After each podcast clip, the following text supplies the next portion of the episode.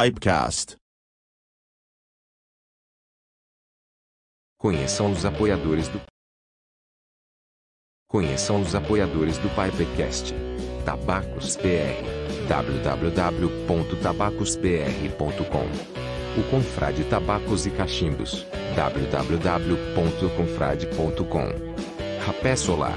www.tabacosolar.com.br. Tabacaria Online. www.tabacariaonline.com. Rapé Snanf. www.snanf.com.br. E também Rumo Experiência www.rumexperiência.com.br.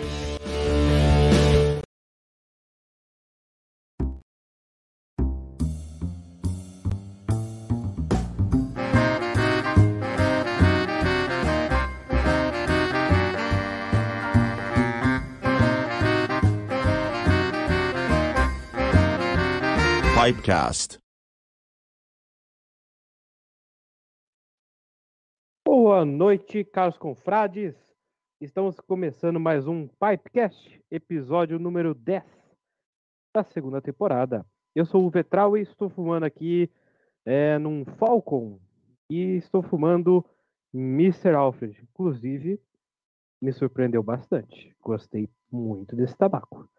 É, deixa eu ver, tá umas boa noite aí a direcionado aos confrades que estão aí no chat. Rodolfo, boa noite. Pô, Rodolfo mandou mensagem de 10 horas. 10 horas não foi hoje, foi outro dia. ai, ai. Então tá bom. Guilherme Mendes, boa noite. Luiz Graciano, boa noite. César Mortada, boa noite também. Alexandre Antônio, legal. Bacana, o pessoal tá já se conversando aqui no chat. Antes de passar a palavra para o Brian, eu pergunto para os senhores, o que, que vocês estão fumando hoje? Tá bom? E qual o cachimbo também. Brian, boa noite. Boa noite, Trau. Boa noite. A galera tá chegando em peso aí, você viu? Pedraza Pipes, Gabriel Severino, a galera tá chegando. Hoje eu vou fumar nesse cachimbinho aqui, um Peterson Sherlock Holmes. Vou fumar um tabaco John Bull Royal English, uma mistura inglesa, patrocinada hoje pela Tabacos BR, aqui essa fumadinha de hoje. E você, Maurício, boa noite, tudo bem? Boa noite, meu caro Brian. Boa noite, Trauer. E boa noite para toda a nossa querida audiência. Mais uma vez estamos ao vivo numa terça-feira às 20 horas, como sempre, nos últimos 60 e poucos uh, terças-feiras, né? Estamos ao vivo aqui ininterruptamente. E agradecemos a vocês, todos vocês. E já peço aqui para deixar o seu like, se inscrever no canal, ativar o sininho e toda aquela história lá, né? Não poderia deixar de pedir isso para vocês, porque nos ajuda muito. E hoje nós estamos aqui, meu caro Brian, meu caro Trauer, para tirar a curiosidade do pessoal aí, né? Porque, inclusive a minha, inclusive a minha, porque nós vamos entrevistar uma pessoa aí que chegou chegando, chegou chegando, né, Trauer? E nós vamos conhecer ele hoje. Então me ajudem a receber Lucas Reis, Cachimbos do Vovô. Uh. Boa noite, meu caro Lucas, tudo bem?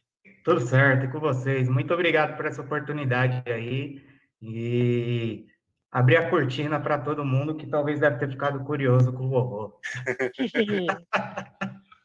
Mas tu tá meio conservado, né, para ser um vovô, cara.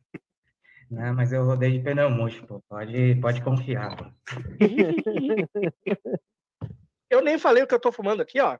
Eu tô fumando um cangaço, cangaço, tá? Da tabaconista, tabacos pé, não sei. E estou fumando num cachimbo Bazanelli. Boa. Ah, legal. Lucas, o que, que você está fumando hoje? Hoje eu não estou fumando nada, porque eu já tomei um Nick Kick hoje, fui tentar experimentar corda Porto Faria de novo, que é algo que não desce para mim, passei a tarde morto. Caraca. Continua sendo uma corda que não, não consigo dar nenhuma puxada. Caraca. E é. tá certo, tá certo. Lucas, é, de onde você é? Sua idade? Bom, eu sou de São Paulo, capital, Zona Sul. Atualmente estou com, com 29 anos. E você uh, tá nesse mundo do cachimbo faz tempo ou tu chegou agora?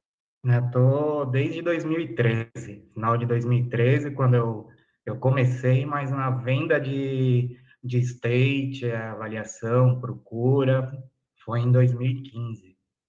Pra, e foi um incentivo para conseguir manter o hobby, ter acesso a, a tabaco importado. Então, é, trazia o que eu obtinha de lucro, eu comprava de tabaco, levava no, nos eventos, a gente fumava tudo em conjunto. Era Opa. bem bacana. Então, tu não é uma figura nova, digamos assim, no, no meio. Até o Brian aqui, quando, quando te viu, né? Quando viu ali tua imagem e tal, ele reconheceu das antigas. É. Então pode ser que esteja alguém aí no chat, né? Já dou boa noite aqui pro Felipe Carioca, Marcelo Viana, Gustavo Rezende, Marcelo Bentin, enfim. Tem uma galera chegando, Gabriel Severino, Alexandre Confrade. O pessoal tá chegando aqui, talvez alguns já te conheçam, então, né? Não, não, não é um cara novo no meio. É, sempre fiquei meio na, nas escondidas, nunca fui de ficar é, muito ativo de, de conversa, tudo, eu era ativo mesmo no, nos grupos de, de state. Acho que no final acabou virando uma, uma paixão a questão da beleza, da história das peças, o estado, é, e acabei ficando muito próximo desse meio. Então, eu ficava muito próximo do, do Nadeu na época, o Nelson, sempre em trocando figurinhas, eles já restauravam, eles me davam algumas dicas para eu fazer alguns reparos em caixinhos que eu tinha, ou simplesmente falavam, ó, a conta é essa e é quanto eu vou te cobrar para restaurar esse caixinho. E era assim que funcionava, né? então tu participava ali das confrarias de São Paulo, qual especificamente? Olha, eu entrei na, na CAC, Pipe Club Brasil, na Terra da Garoa, quando teve a concepção, e aí vai, participava de, de todas, cachimbo dados. E ainda participa ou tá meio por fora? Olha, eu acesso de vez em quando, mas não, não fico conversando e a parte do cachimbos usados também faz muito tempo que eu, que eu parei, porque parou de aparecer tanta, tanta oferta.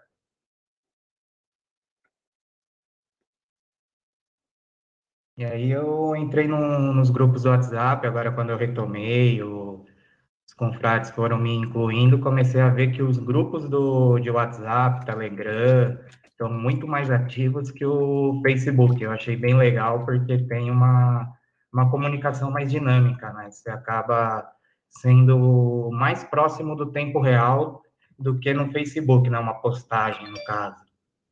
Verdade. Tá sem áudio, Maurício. Ah, até por isso Para variar, me mutei. é, e, e, você já vendia, então já negociava desde 2015 cachimbo. Você fez negócio disso ou você decidiu agora fazer o um negócio com cachimbos do vovô? Não, já tinha o Cachimbos do Vovô é um projeto que começou em 2016 e o plano era 2018 colocar em prática. Só que em certo momento deu uma ruptura no mercado e, e teve uma prostituição nos preços. E aí não compensava entrar e colocar em prática, porque teria que operar com margem negativa. Então, é, não era vantajoso, simplesmente acabou ficando dormente. Aí deu um estalo, falei, não, vamos, vamos retomar o projeto.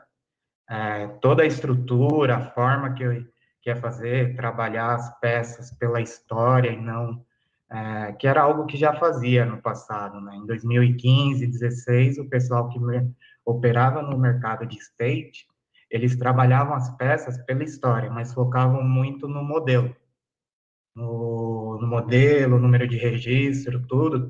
A minha ideia era mudar um pouco, é, trazer a história da marca e, além disso, você acaba servindo como uma fonte de informação, de conhecimento para os confrades, porque você traz a, a informações de marca diferentes, como se fosse um Paipedia, mas não sem. Uhum, de uma forma informal. Lucas, eu lembro de ter te conhecido assim pessoalmente nos primeiros encontros do Terra da Garoa, né? Eu lembro que em um deles, né, num mês que eu estava fazendo aniversário, você até chegou a me presentear com um Valwen, né, que foi meu até no passado, um Rhodesian, né? Não sei se você Lembro, um Rhodesian gigantesco. Sim, sim, grande pra caramba. Tem até registro desse cachimbo no, nos vídeos de coleção que, que eu coloquei ali no aqui no Pipecast, né? Cara, o cachimbo era bem legal. E eu confesso que eu não sabia que você, que você mexia é, com state na, naquela época, né? E eu fico feliz em saber que você já estava mexendo com isso, né? E que você está retomando o projeto do Cachorros do Vovô. E é legal que eu olhando o Instagram, lá, embaixo de cada publicação, lá no, na descrição, você coloca a história da marca, né? Você coloca uma coisa muito detalhada, né? Isso é um diferencial bem grande, assim, para a pessoa que não só quer adquirir um cachimbo, mas quer saber que cachimbo é esse que ele está adquirindo, né? Isso é bem legal. É bem legal, um diferencial bem bacana, cara. Essa parte que eu estou me divertindo mais é quando é, tem que fazer de, de marcas brasileiras que às vezes não tem muita, muita história, não tem muita literatura, você tem que sair, procurar, tem que montar texto, ou também do, dos novos artesãos que a gente tem, de peças que eu tenho acesso, que nem hoje eu tive acesso a uma peça do, do Cauã, da CC Leather, que a gente está fazendo é, uma parceria para fazer, anunciar peças deles, entender, pegar a história dele, como que ele iniciou no couro, no cachimbo, transformar num storytelling interessante e de forma que atrai as pessoas a também consumirem o mercado nacional, que a gente tem muita coisa boa também. Às vezes a gente fica preso só no, no estrangeiro, achando que é só o, o estrangeiro que vai ter qualidade, mas no Brasil também tem. Bom, é, para quem não está entendendo nada aqui, eu acho que faltou um pouquinho de introdução da, da parte aqui, principalmente dos integrantes da bancada, façam meia-culpa. O Lucas, então, ele tem esse Instagram, Cachimbos do Vovô, onde ele está comercializando cachimbos. Né? Esse é o negócio dele agora. Ele já fazia, mas agora está eh, profissionalizando, digamos assim, não sei. Me corrija se estiver errado, Lucas. Então, se vocês quiserem dar uma olhada lá, arroba cachimbos do vovô, você vai encontrar os cachimbos que estão disponíveis lá. E como a gente está falando aqui, tem toda uma história. Ele está fazendo esse trabalho botar o storytelling por trás da peça, o que agrega valor, né, Lucas? É, com certeza você saber a qualidade, a história, às vezes é... você tem algumas marcas que às vezes a gente vê é, sendo vendidas por preços baixos, 100 reais, 120, mas não são marcas que são de má qualidade. Às vezes são marcas ou submarcas de alguma algum pipe maker ou alguma fábrica de cachimbo de renome, só que pelo nome que ele utiliza na submarca ser diferente, a gente às vezes acaba desvalorizando automaticamente. E tem muita coisa assim, tem algumas fábricas que, que são, as, são fábricas que operaram por quase 200 anos e que a gente às vezes não tem conhecimento. Uma, uma experiência que eu tive nesse sentido foi um cachimbo da Golden Knot, que é uma fábrica que iniciou as operações em 1760 e ficou até 1990 na ativa, entre passando de mão de família entre família, mas de forma ativa e ininterrupta. Então essas histórias também agregam para a peça, porque são o cachimbo, além de ser um instrumento extremamente pessoal, ele carrega muita energia, muita história. Ele, se você pegar um cachimbo state, você consegue viajar, começa a falar, putz, por quantas pessoas já passou, como qual era o hábito, quais as histórias, quais as aventuras. É um cachimbo que eu tenho, que eu queria conseguir ler a história, é um Charatas, que eu até reanunciei hoje, que é um, um straight pot, que parece um Tupperware, gigante. Quando chegou para mim, ele estava tão com cake que não dava para colocar um dedo, um dedinho dentro e com a piteira toda com marca de dente. Então o cara devia fumar muito, o antigo dono. Tanto que teve que fazer a piteira no perito dos cachimbos na época. É. Legal. Mas voltando um pouco agora. Você disse que começou a comercializar ali por 2015, começou a, a fumar ali por 2013. O que, que te aproximou do cachimbo e do tabaco? Do cachimbo, a curiosidade. Do tabaco, é, foi evolução, talvez, de um vício ou tentando se desvencializar de um vício, porque eu sempre fui fumante de cigarro. E até hoje, uma coisa não substitui a outra, são momentos diferentes. É, o consumo do, do tabaco, do cigarro e o consumo do cachimbo têm destinos distintos.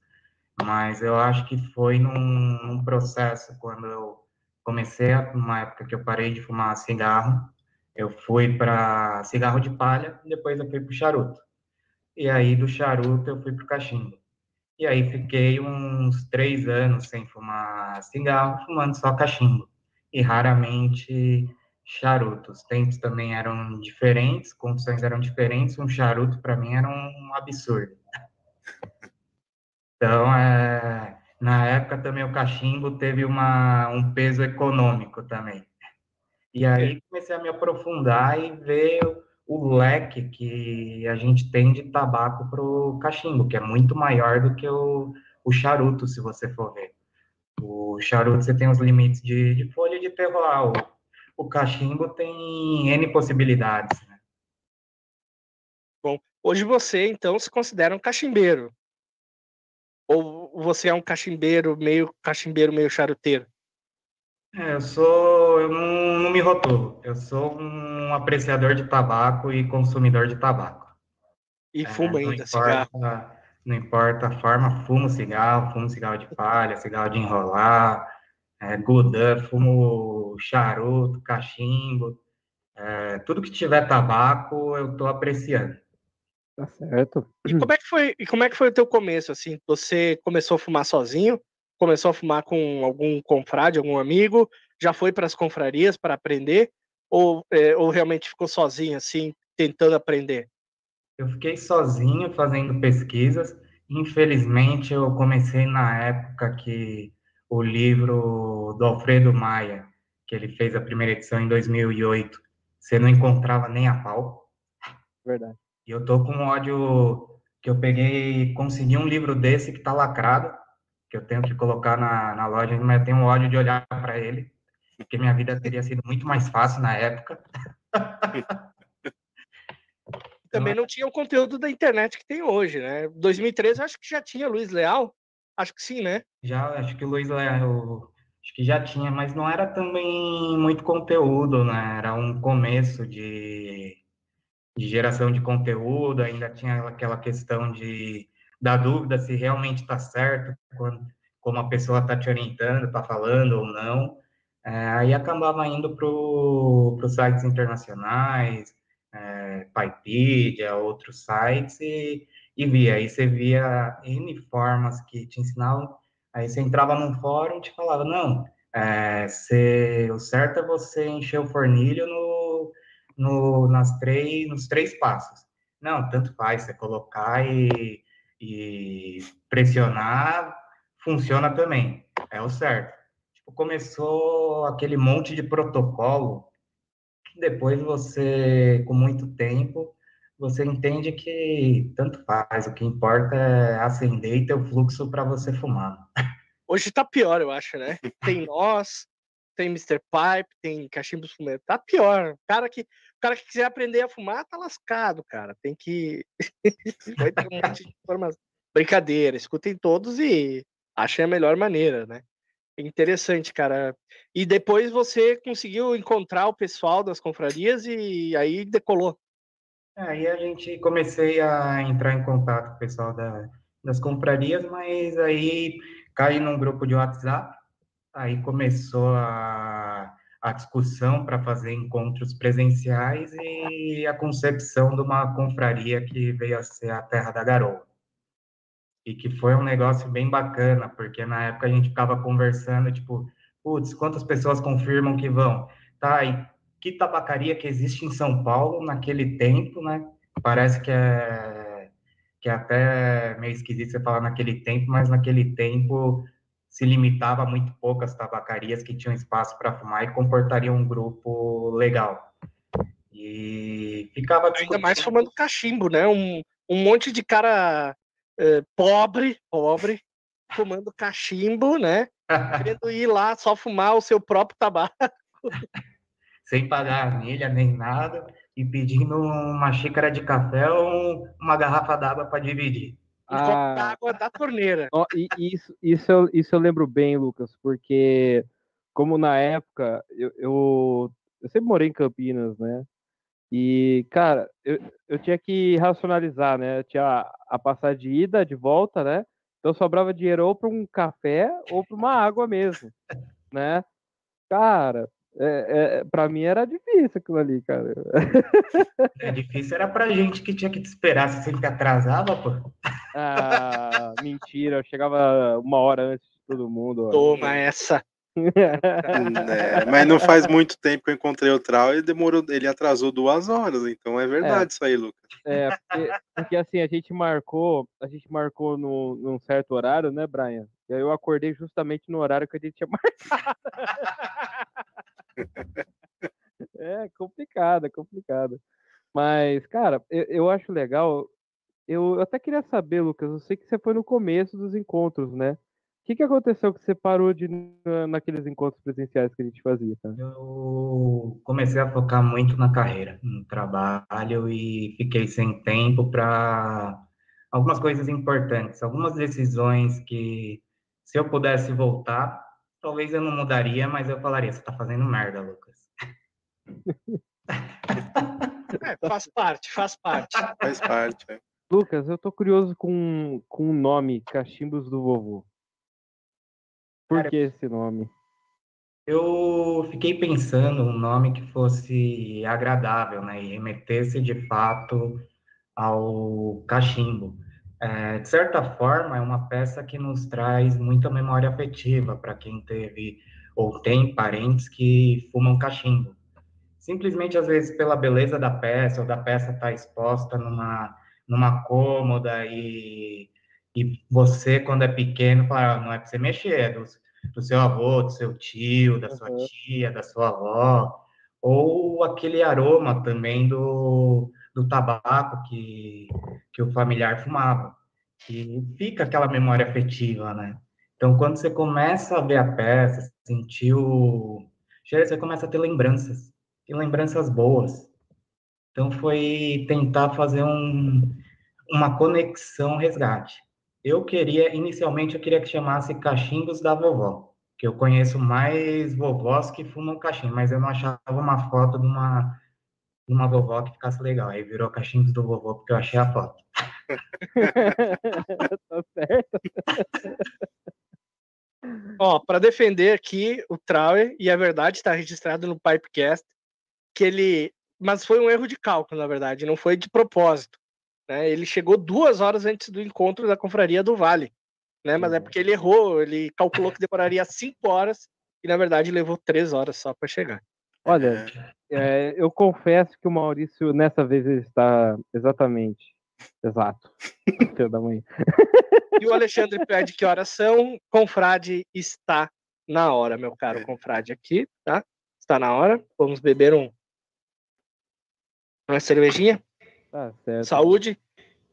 E pode falar. Lucas, você que é, estuda também a- as marcas dos cachimbos que você está colocando para venda, né? Que você já fazia esse trabalho antes. É, quais são as marcas é, mais difíceis que você encontrou a história delas? A marca mais difícil de todas é a Samuel McLard. É, você não encontra informação nem no Paipedia. Caramba. É, e as marcas brasileiras também, porque o Paipedia está desatualizado, eles precisam voltar a anotar a gente e atualizar aquela informação também. Sim, sim. Mas essa do Samuel McLard é uma marca de que remonta 1800 Tá. e era uma marca que começou com o clay pipe, só que eles sempre focaram na alta sociedade. Então, clay pipe com um anel de prata, e foi uma marca que transitou entre a era do clay pipe e a era do briar, lá na, na Inglaterra. E são peças muito difíceis de achar porque são muito adornadas.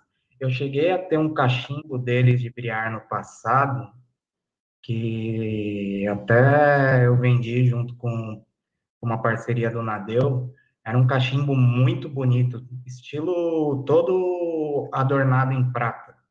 Uhum. Eu tenho na, lá no cachimbo do vovô, eu tenho uma que é uma como se fosse uma colher de raspagem de, de fornilho, que é dessa marca. Eles normalmente usavam muito madrepérola, é, marfim, prata, e essa foi a coisa mais difícil de achar a história. É, Para achar a história, eu consegui achar a informação mais detalhada no Museu de, de Cachimbos de Amsterdã. Aí eles têm um detalhamento gigantesco, mas fora isso é, é bem difícil. Ah. Vocês já viram que o Lucas tem conhecimento sobre marcas, sobre cachimbos, então Agora é a hora, meu caro confrade, de você ir no chat fazer a pergunta sobre aquele seu cachimbo, sobre aquela marca desconhecida que de repente o Lucas saiba. Então bote suas perguntas, pergunte sobre as marcas, sobre as preferências. Fica à vontade aí para fazer as perguntas sobre cachimbo.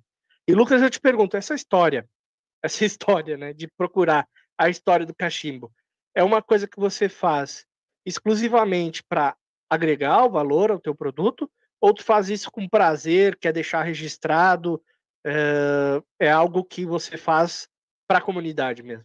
Não, faço com, com prazer. É, para mim não é trabalho nenhum pesquisar, escrever, é, ver como que organizar a história de forma que faça uma cronologia lógica que caiba na quantidade de palavras do Instagram. O Instagram, além de limitar nossos áudios, limita palavras na publicação também. Puta, dá um, dá um trabalho, você monta o texto, aí quando você coloca lá, aí fala, o texto é muito longo, a legenda é muito longa, diminua. Aí dá um ódio. Mas e você, e você tem algum outro, alguma outra mídia, Facebook, alguma coisa onde você posta essas histórias um pouco mais completas, de repente? Não, só no Cachimbas do Vovô. É, tenho uma ideia de querer ampliar. Estava é, com uma ideia até de ver se conseguia fazer um, um Paipedia BR. Só que até o momento eu não consegui contato com o patrocinador principal do Paipedia, que é o Scott Tile, que é o, o idealizador do, do Paipedia. É, para ver se conseguiria ser um contribuidor do Brasil para o Paipedia e também se tivesse autorização para fazer uma submarca do Paipedia sendo Paipedia BR. Porque, infelizmente, é, o Brasil não é um país bilíngue. Se a gente for ver em dados, é, menos de 5% da população fala inglês. Então, a gente fica com um mar gigantesco de desinformação ou falta de informação para ser acessível. Tá? E no teu Instagram você bota os cachimbos que você está vendendo, correto? Correto. E, e, se você vende, você acaba tirando de lá ou você continua, deixa ele lá? Ele continua lá, eu só mudo a descrição de disponível para vendido. Porque se eu arquivar a publicação, eu vou perder a história. E eu vou deixar dos confrades terem acesso à informação. Não, legal, já é, uma, já é um começo, né? Para quem é. quer conhecer um pouquinho, pelo menos, já é um começo acessar lá o Instagram Cachimbos do Vovô, já vai ter um, um bom começo de história lá, pelo menos. Uhum. Lucas, mas uma coisa que, que você disse anteriormente, e é verdade, tem algumas marcas é, de cachimbos state, né? Que elas até têm um valor lá fora, né? Reconhecido o valor, mas aqui acaba não tendo, né? Por falta de. É, como, é, como é que eu vou dizer? Por falta de. Qual que é a palavra certa? Seria. É, não é relevância, mas é, é, é muito difícil de achar um, um, um cachimbo da, daquela marca, ou às vezes ele até teve, mas o pessoal não, não chegou a ter valor, sabe? O que eu quero dizer? É relevância a palavra. Relevância mesmo, né?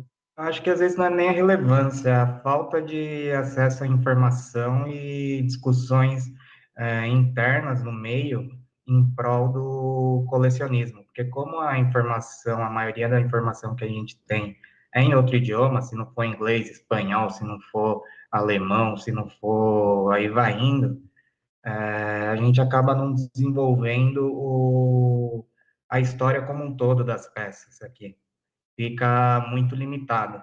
Um, esse, logo no começo do, do Cachimbos do Vovô Vai, depois da primeira semana, eu tive uma conversa muito legal com um confrade do Sul. Ele, a gente conversando sobre um cachimbo que eu anunciei, um City Deluxe, que era uma submarca do, da GBD. E o que mais me impressionou é foi o interesse do confrade na história e o aprofundamento que ele já tinha, porque ele estava tinha iniciado faz é, um, dois anos no Caxim, e ele tinha a nossa idade na, na época que a gente iniciou, velho. Ah, e ele já se interessava pela história. E Legal. ele já conhecia, já tinha lido sobre essa marca, que é uma marca que não, não ficou muito conhecida aqui. Tem muita marca que não foi feita para o mercado brasileiro. Muita marca foi trazida, importada, depois foi vendida pelo, pelas famílias que quando a pessoa falecia, e aí foi disseminando. A gente tem as marcas locais, que eu posso afirmar para vocês que são as peças que têm maior engajamento. Tá? Então, toda, de todas as peças que eu coloco, as peças que são do Brasil são as peças que têm mais engajamento. Isso é maravilhoso de ver o, o nível da importância que a gente dá para as nossas próprias peças. Então, o JCI que eu, que eu anunciei, ele passou de mil visualizações, o livro do Caixinho dos Ranieri, o, o kit iniciante do Caixinho dos Ranieri, tudo que é nacional normalmente tem uma aceitação e um engajamento muito grande da comunidade. Isso é legal de ver. É, isso é bacana mesmo. É, você falou até na GBD, por exemplo. Essa é uma marca, a BBB também. É, são marcas que têm um baita valor lá, lá fora e eu vejo que elas não. É, aqui elas não são tão bem reconhecidas, cara. Ah, mas são ainda marcas que, o, que a comunidade ela absorve bem. É, tem os musts, né, que é Dan Hill, Peterson, Savinelli. É, hoje em dia já não se fala mais tanto de, de Brebia, mas no para 2017, 2018, Brebia era uma loucura. É verdade. Você via um Brebia, você já, já ficava todo oriçado. É, é. Brebia, Valwen e tinha. E, e... Castelo, Mas... eu lembro do. Castelo na época Nossa, também. Ah, não. Não, o Castelo ainda é must ainda, mas é. É, cara, é, Brébia, Valwen e eu também. Com, a pintinha na piteira, viu? É, é, é. Tinha que ter a pintinha, senão. É, cara, realmente. E, e, é cíclico também, né? Porque, por exemplo, você falou dessa época que o pessoal procurava mais brébia, né? E tem marca que, que é eu, eu vou dizer que é geração, né? Porque a gente, Lucas, a gente começou é, na mesma geração, né?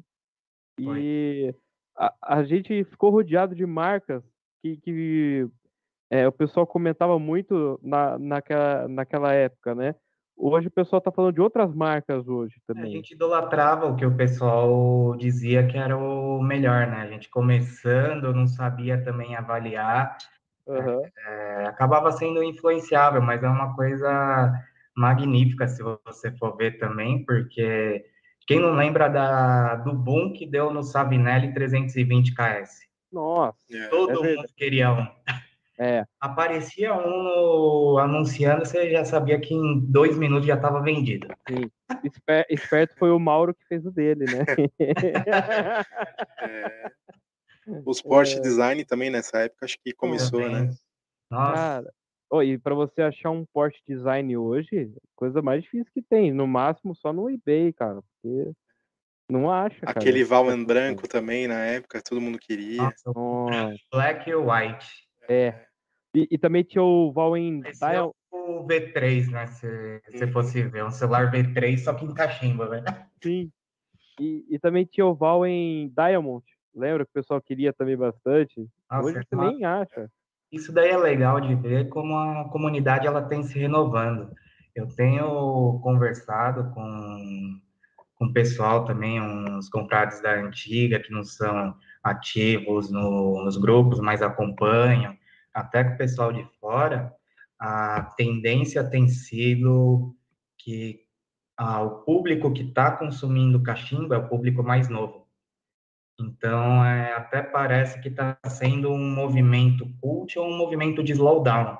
Tipo, uma questão você voltando para o analógico, se reconectando com as coisas. É, então, é algo, tipo, legal de ver, porque tem um mercado para se explorar. Mas só, só que precisa ser fomentado. É, não dá para deixar só num, num ciclo. Também a comunidade tem que ser receptiva para os novos. E às vezes os novos ficam com receio de perguntar para os velhos, é, putz, como que é isso, como que é aquilo, de ser taxado. E o Instagram, o, que nem o, o podcast, o Pipecast aqui, é, outros canais acabam desmistificando isso Verdade. Trazendo as pessoas mais próximas, falando, não, é acessível, você não precisa é, se preocupar. Que nem, não sei, talvez o V, mas não sei do Brian e do Maurício. Mas o meu primeiro suporte de cachimbo foi uma caixa de ovo. É, Ah, o meu não foi, não. é, o meu Cara, também o não foi. Eu tenho um suporte de cachimbo aqui até hoje, ó. É um pote de sorvete, tá? Aqui, ó. pote de Caraca. sorvete, né? É, o meu suporte de cachimbo. E eu tenho. O único suporte de cachimbo que eu tenho feito para cachimbo é aquela tirinha de couro que eu ganhei de presente da Ed na Lady Pipe, né? É o Nossa. único suporte de cachimbo feito para cachimbo que eu tenho. É, Eu tenho dois, que é um que vai nas fotos e o outro também. E o meu, meus cachimbos ficam numa caixinha, pô. Eu deixo no isqueiro eu, na vertical, repousando, depois que secou, vai pra caixa. Ô, ô, Lucas, mas assim, o que você disse do pessoal mais novo comprar os, eh, mais cachimbos, isso, isso para mim é mais lógico também. Até pra, aliás, o, o cachimbeiro, ele não tem, ele não tem padrão, né? Tem cachimbeiro antigo que compra cachimbo todo mês, né? Tem lá a sua coleção aí de 50 cachimbos, mas todo mês está comprando algum, né? Mas eu acho que numa maioria, né, chega um tempo que a pessoa pega, já tem a coleção dela ali, e se aparecer um ou outro que ela desejava ou deseja bastante, ela, ela adquire, né? Isso aí dos cachimbos é, de, de adquirir é é mais pro pessoal ainda que tá para menos de 15 cachimbos, né? Que fica ainda procurando, né? Eu não sei. É, Às vezes é, você gira muito o mercado do state, é, você acaba, às vezes, fazendo muita troca, escambo, você vende um cachimbo, tipo, ah, esse cachimbo eu não me adaptei com o shape. Eu vou vender, compro outro. Você vai girando, mas aí tem, também tem uma coisa que é, acho que falar talvez não agrade todo mundo, mas também tem uma compulsão que todo cachimbeiro tem. Em- Opa! em compra de cachimbo, compra de acessório, porta-tabaco, é, tudo relacionado a cachimbo é, tem. Se você vê tabaco, tiver é um tabaco difícil de achar, se você puder comprar o estoque inteiro, você compra É verdade. existe envelhecendo. É, eu acho que é um mercado que você consegue é, dar giro, dar vazão, porque sempre está se renovando e às vezes a peça que estava na coleção de alguém, ela volta pro, ela sai dessa coleção e vai para a pessoa que está no meio fazendo o comércio dessas peças. ou às vezes você troca como forma de pagamento para uma outra peça, e aí ele sempre está girando. Você não acaba ficando com uma escassez de, de produto no mercado. É verdade. Se, se todo mundo que todo mundo que fuma cachimbo sabe o valor que tem um cachimbo, não vai chegar num antiquário ou num, numa vendinha de garagem, num brechó e falar, ó, me dá 20 reais e pronto. Sabe uma uma coisa engraçada que eu, que eu vi no, no, no teu Instagram, Lucas? É o cachimbo que em 2014, 15, que via bastante, que é aquele Savinelli de mesa, né? Parece um. Calumete lá. Exatamente. E, e sumiu. Chegou uma época que você não via mais esse cachimbo. E aí eu vi no teu Instagram que você tinha uma peça para venda e tal. Eu falei, nossa, faz quanto tempo, quantos anos que eu não vejo esse cachimbo para vender? Achei até Uhum. interessante. Então tem peças que sumiram de mercado que eu vi que você trouxe. Eu achei bem legal, cara, isso daí. Resgatou essas peças de volta. E, e Brian, é uma peça que em 2017 a gente comentava bastante. Não sei se o Lucas lembra, a gente comentava. Era, do o sonho de todo mundo, meu, fumar É. no, no narguile para cachimbo. É, é, porque coloca no console do carro, né? Vai ficar É. ali, ó, só sensacional. Cara, Mas limpar aquela mangueira ali é, ah, é um cocô, velho. imagina. Eu imagino. Ó, é, eu queria aproveitar e fazer uma pergunta que a gente recebeu no Instagram, tá bom? É, Lucas, como é que você começou no ramo? Vamos dizer, qual foi o seu primeiro cachimbo que você vendeu? Qual foi a situação? E se você indica, ah, aliás, o que você indica para quem quer começar? Ele colo- colocou para quem quer começar, mas eu acredito que é ou começar a fumar cachimbo ou começar a vender, não sei. Vamos, vamos lá em parte, segmentar. É, cara, detalhadamente o que eu vendi primeiro eu não, não lembro, porque eu vendia no Mercado Livre, no Facebook, é, mas o que eu estava rastreando nas minhas coisas, a primeira importação que eu fiz para venda foi um isqueiro da Zippo comemorativo de 250 unidades, de que era uma imagem, um desenho do cachimbo. Eu acho que você deve ter, ter visto esse, esse isqueiro, velho, Provavelmente. dourado. Acho que ah, tem que puxar da cabeça. 2000 hein? e- foi 2015. É, minha Eu cabeça não é, deve ter visto. Minha cabeça não é tão boa, não. Esse foi a primeira importação que eu fiz em 2015 que eu consegui rastrear. Com certeza deve ter vindo alguma coisa antes, mas o histórico eh, se perde, porque eu só consegui rastrear porque o vendedor ele me qualificou de volta. Então eu consigo rastrear pela qualificação do vendedor. Eh, mas fora isso, já passou do tempo que o que o eBay permite de consulta, acho que é igual a Receita Federal, né? Passou cinco anos, jubilou, já era. Tá certo.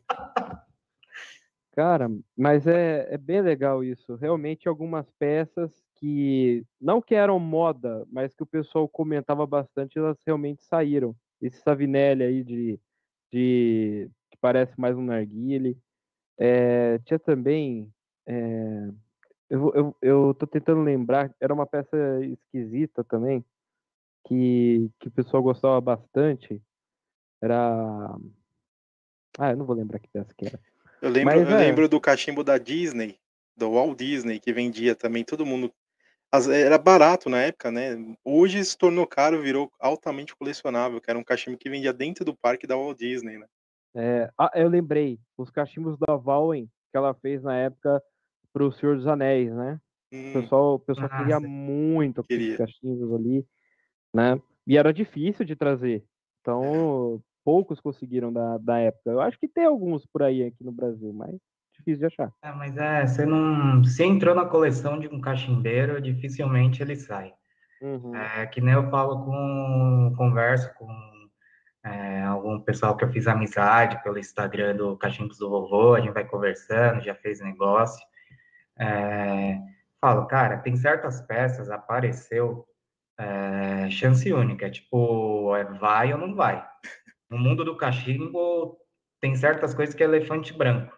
É mosca branca passando, é suporte de cachimbo, porta-tabaco que foi feito para ser porta-tabaco mesmo apareceu, é, vai rápido, porque todo mundo quer ter acesso a, a essas peças. E às vezes não é porque você quer simplesmente montar sua tabacoteca, é que você quer montar na sua mesa de escritório, ainda mais hoje que a gente evoluiu para home office. Pô, que bonitinho, você tem um porta-tabaco mesmo bonitinho feito para esse fim, a seu acesso, seu bel acesso ali, ou um porta-cachimbo de um, dois, três, para ter acesso, você está trabalhando, é uma forma de você se conectar e de você também é, se desestressar, aproveitar esse momento que a gente evoluiu. Porque se a gente for voltar no passado, é, ninguém imaginava em home office, né? Eram poucas profissões que tinham é, essa visão, e se você falasse com o pessoal que estava na liderança, que era mais da antiga, era que, que nem se estivesse cometendo um sacrilégio. Sim. Eu lembrei de uma, de uma coisa que, que, que tinha, mas que hoje você não encontra de jeito nenhum, que é o armário. Né? Aqueles armários de colocar na parede, É. né? que é o porta-cachimbo dos lados, na, tem uma, umas gavetas de vidro ali. Um em 2017, 2018, que foi quando É. o Madeira entrou no Fazendo Monte. É. É, O Madeira, o Gildo, o Angico Pipes. sim. Saudades de ver os Angico Pipes. Eu tenho um aqui, é meu xodó. É, então, Tá legal só de ver os modelos diferentes. Eu me arrependo que eu não peguei um dos primeiros modelos dele, os modelos Concha. É. pois é.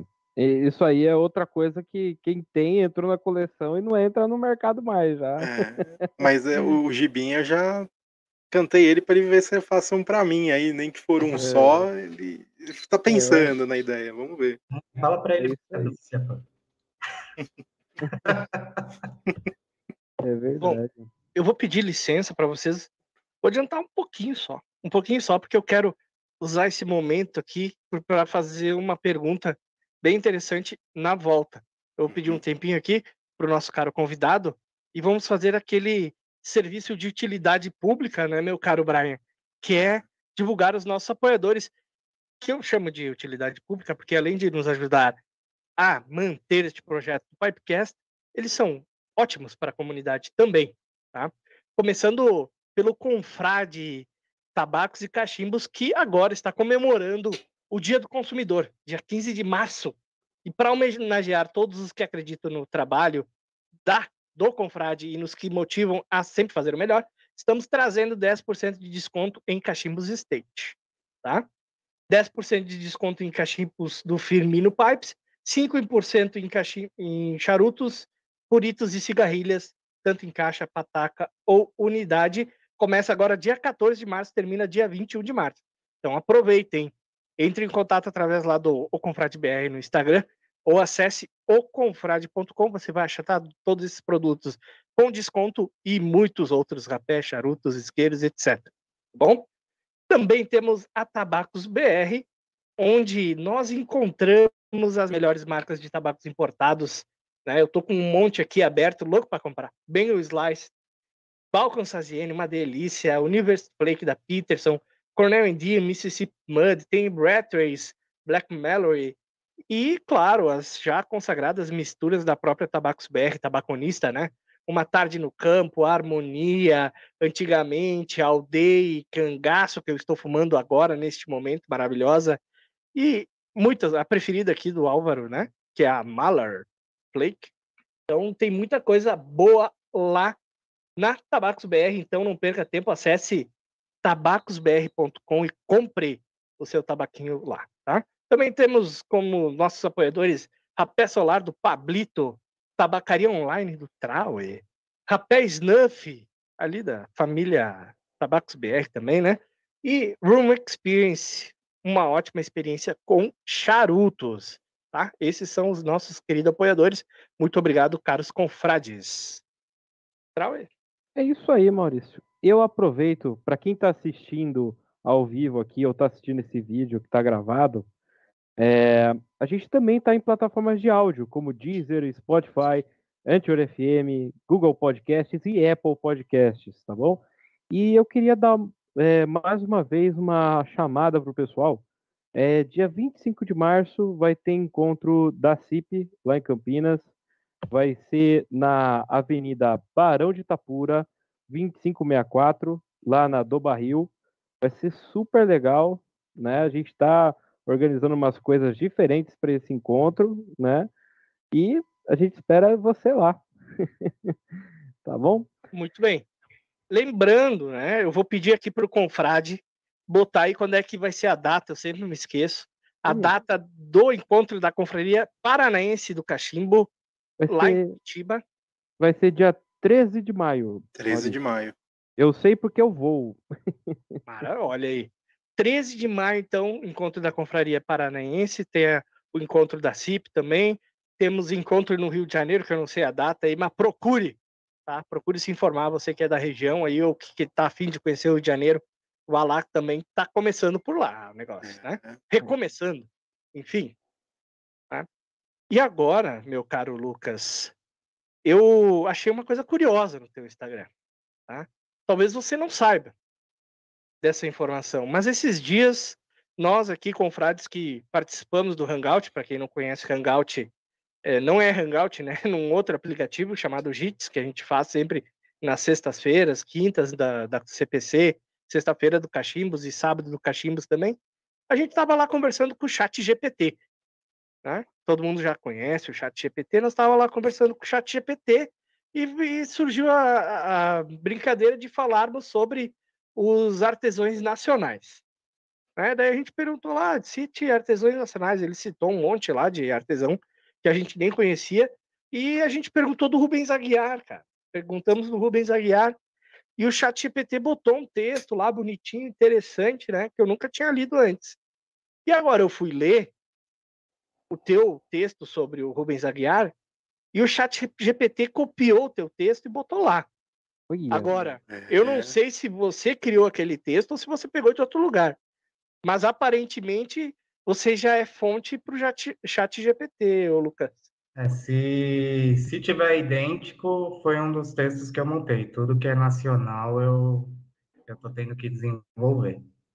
Idêntico, idêntico ipsis literis, tá? Quem que você vê? É, Caramba. Eu tenho todo o histórico que acompanha o Rubens desde o começo. O, o número cachimbo 001 dele fui eu que adquiri na época, quando ele iniciou, como ele divulgou, fazendo incentivo, eu adquiri um outro também de Kumaru, que era aquele Gemini, não sei se vocês já olharam na página dele, que é um, um monstro.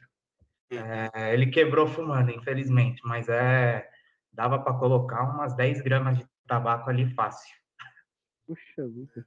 Aí adquiri alguns outros cachimbos em outras fases, até é, como ele já mudou de, de, marca, eu criei a questão de falar é, o que era Mancebo era, Cachimbos Aguiar era, porque eu achei que seria algo que assimilaria a história do cachimbo que a gente já tem no, no mundo internacional. Quando você troca de, de marca, o pessoal cria e fala que era mudou de era.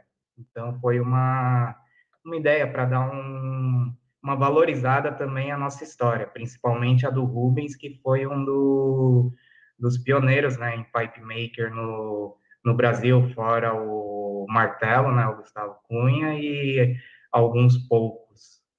O Sim. Diba. Verdade. Não, legal, legal saber que você fez esse trabalho e legal saber que o chat GPT já está bem informado, né? Mas pelo que eu tô notando aqui, você é um entusiasta do cachimbo nacional, tô errado? Sou entusiasta do, do cachimbo como um todo. e aí, claro que entra o cachimbo nacional. Tá? Mas o cachimbo nacional, se eu tenho a oportunidade de, de incentivar, de, de ter, eu dou uma prioridade maior. Que nem eu, eu tô para receber um, um Wild Finamor na caixa também, sem fumar, no mesmo estilo da JCI, o que tudo indica que a JCI era uma marca da Wild Finamor ou é, em um dado momento a JCI foi adquirida. O mesmo os dizeres lá de as instruções de fumar, só que daí embaixo não tá JCI, tá WF. Cara, que trabalho fantástico que tu tá fazendo, gostei muito. E você acha, né? Vamos entrar em polêmica. Você acha que o cachimbo nacional é subvalorizado, principalmente pelos brasileiros?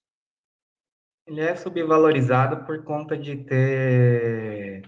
A gente tem muitos cachimbos que são vendidos a preços baixos. Às vezes, se você for numa, é, vai, numa conveniência de posto, você vê cachimbo sendo comercializado, às vezes sem marca, e isso acaba denegrindo a imagem, porque a pessoa às vezes vai iniciar no cachimbo, não sabe aonde, aonde ir para adquirir o cachimbo, e aí vai adquirir nesses, nesses locais.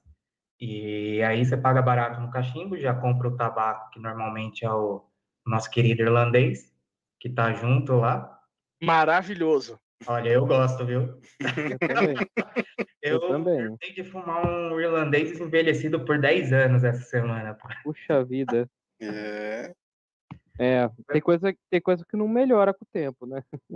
Olha, Mas tu acha que, mas ô Lucas, tu acha que isso é diferente do que acontece lá fora? Porque vamos, vamos dizer assim, óbvio que a cultura do cachimbo atrás. na Europa, olha ali a lata infinita do Brian. É, o, o cachimbo lá fora, a cultura do cachimbo lá fora, eu posso estar cometendo uma gafe aqui, mas acredito que seja mais forte, mais, mais presente, né? E lá fora eu digo Europa, Inglaterra, França, Itália, existe uma cultura do cachimbo mais forte. O iniciante lá, né? Tem acesso a cachimbos já de boa qualidade ou acontece que nem aqui que vai comprar um cachimbo sem marca? Ou lá não acontece isso? então, você vai ter os cachimbos sem marca, mas são aqueles Genuine Briar, é, London Made, é, Briar Made, que eles já estão te indicando o material. Às vezes o material pode não ser o de melhor qualidade, mas é, é diferente aqui no Brasil que o iniciante ele começa com um cachimbo de madeira nacional, às vezes que esquenta muito, ou se... é, Uma piteira de como- plástico injetada? ah, a piteira de plástico eu acho que é o menor dos problemas. Eu acho que o maior problema com iniciando, quando você está iniciando qualquer coisa, você comete erros. E um cachimbo de madeira nacional, dependendo da madeira, a forma que foi confeccionado, se o acabamento for resinado ou não, que a resina ela é, esquenta um pouco mais o, a madeira, né, porque não deixa respirar. É, você acaba frustrando, porque às vezes você vai começar a fumar esse cachimbo você já, já começa logo com burnout, ou com a mão já não consegue segurar o cachimbo direito, é, e aí você vai tendo essas dificuldades. Lá fora, a maioria do material é briar ou madeira de oliva já. Então, é, são realidades muito distintas. E, e cá entre nós também, dependendo do país, se a gente falar dos Estados Unidos, Pô, você quer começar a fumar cachimbo? Vai numa venda de garagem que com certeza você vai encontrar peças que, que você leva para algum lugar restaurar, você já vai comprar é, restaurar num pipe shop, que a gente ainda não tem essa cultura forte, tá se solidificando. Eu fiquei maravilhado quando eu voltei a ser ativo na, na comunidade, ver o desenvolvimento, a quantidade de, de tabacaria, tanto presencial quanto online, extremamente focada para o cachimbo, a comunidade se renovando, o desenvolvimento do tabaco nacional. É, é um negócio, tipo, de louco. Se você for ver coisa de 3, 4 anos, 5, teve um boom, porque para quem começou que na época só tinha Giovanella, irlandês, Half and Half, raramente, Clã, quando você achasse, mas aí o, o Alfredo já falava para você, ó, foge desse daí que é igual o antigo Bulldog. Você tem um lá para vender. Tenha, tenha. Tem um mas das tá antigas. já deve estar mais gostoso. Viu? É, Ô, ô, ô, Lucas, eu vou te falar que eu tive essa mesma surpresa, né? Eu me adormeci no cachimbo, digamos assim, 2000, quase 2019 por ali, né? Final de 2019, por aí, meio de 2019, né? Aí eu voltei em 2021, né? Cara, em dois anos, o que que mudou, cara? A, a realidade, assim, cara, surgiu várias marcas, tanto de cachimbos, de tabacos, né? é, ficou, ficou outra estrutura aqui no, no hobby no Brasil, cara. Eu, eu acho que e, mais uns dois, três anos, cara, a comunidade vai mudar mais ainda, cara. É, eu concordo com você. Tem muito para desenvolver, mas muito já foi desenvolvido. Ah, sim. É... Não, só de você ver que você consegue achar tabaco Burley. Na época, quando a É. gente queria provar Burley, você só conseguia com Vincent Manil. É verdade. É, ou a E gente. o único que vendia ele era o Paulo do Cartola Pikes. É verdade. É, se quisesse um Burley, ou era isso, ou era correr para um drugstore lá de fora, né? Um Five Brothers tal. Hoje não, hoje tem É. Burley aqui vendido brasileiro mesmo, né? Diferente. O pessoal achou os fornecedores, porque com certeza já tinha naquela época, mas a gente não. A comunidade não era conectada com os fornecedores. E conforme foi desenvolvendo, foi criando essa conexão. É, Burley, Virgínia, provavelmente já tem Latac, Perique. Uhum. E, mas agora eu vou te fazer a pergunta um pouco. Vou fazer duas perguntas. E vou fazer o contrário da anterior, né? Tu não acha que, às vezes, o, o cachimbo nacional é um pouco desvalorizado porque nós temos acesso aos states que, às vezes, tem o Briar, tem o Ebonite, que tem um apelo. Podem não ser as melhores ah, opções, mas tem um apelo maior. E você não acha que o cachimbo importado é super valorizado pela comunidade? Olha, o cachimbo importado sempre foi super valorizado, mas teve seus altos e baixos. Tem modelos que realmente você tem um valor agregado, por exemplo, que foi feito por um pipe maker em, em conjunto com alguma marca, por exemplo, os famosos Stanwells feitos pela, pelo Sixteen Varson, como tem por outros designers que não são tão conhecidos, mas são no mesmo nível do Sixteen Varson, que também tem os modelos da Stanwell. É, esses, de fato, são valorizados, mas em algum momento o mercado ele acabou é, se distanciando do preço do mercado internacional. É, se você for pesquisar, muitas vezes no, na Smoking Pipes você consegue ter acesso a modelos que estão sendo vendidos aqui. Se você fizer a conversão, às vezes o modelo que está sendo vendido aqui está muito mais caro do que lá e já considerando frete, é, que não faz muito sentido. É, tem state pipes que você tem um preço razoável, que eu sempre tento, no, nos valores que eu coloco, eu tento me balizar muito com o mercado internacional. Então, não, não tento jogar fora do que o mercado internacional pratica, porque eu não vejo sentido. E tem coisa também que eu sei jogar o preço lá de fora, não vai ir para frente. É, não faz sentido porque são mercados distintos, características distintas. Tem um acessório vai, que é muito almejado por um, vai, vamos dar como exemplo, o público da França, mas que aqui não tem procura. Então, você tem que conseguir fazer essa, ter essa visão e fazer uma curadoria e saber o que o seu mercado ele, ele quer. Outra questão que foi o que você falou da qualidade do, dos cachimbos de brasileiro, eu não, o único problema que eu vejo, às vezes, é a forma da construção, a madeira utilizada. De resto, são cachimbos excepcionais, muitas vezes o acabamento, às vezes, se não for o basicão de piteira de plástico, é muito comum você ver eles com piteira de osso. Uhum. E aí, se você pegar um state é, antigo, ele até é rosqueável. Tô até com um aqui que eu tenho que embrulhar, um argol brasileiro. Uma piteira de osso rosqueável, um fornilho com uma madeira é, robusta, sólida. Você vê que ela tem consistência, as paredes do fornilho são grossas. O único maior problema da, dos states é, nacionais é que eles eram quase todos invernizados. Isso aí dá uma esquentada. Não é muito drástico, mas dá uma esquentada, começa a craquelar a, o verniz com a quentura, mas é simplesmente porque a gente acabou querendo começar a desejar o que tem no mercado de fora e não aproveitar o que a gente tem no nosso mercado, porque produto de qualidade a gente tem. Sim. É, na, também esse, esse que você falou do verniz, né? É, era praxe, né? Até uns anos 90, 2000 por ali, né? Cachimbo invernizado, cachimbo com é, condensador, né? É, essas coisas que a gente vê nos cachimbos mais antigos, né? É, hoje já não encontra muito mais, né? Ainda se encontra piteira de chifre, né? Que é uma piteira que eu considero legal até por causa da mordida, né?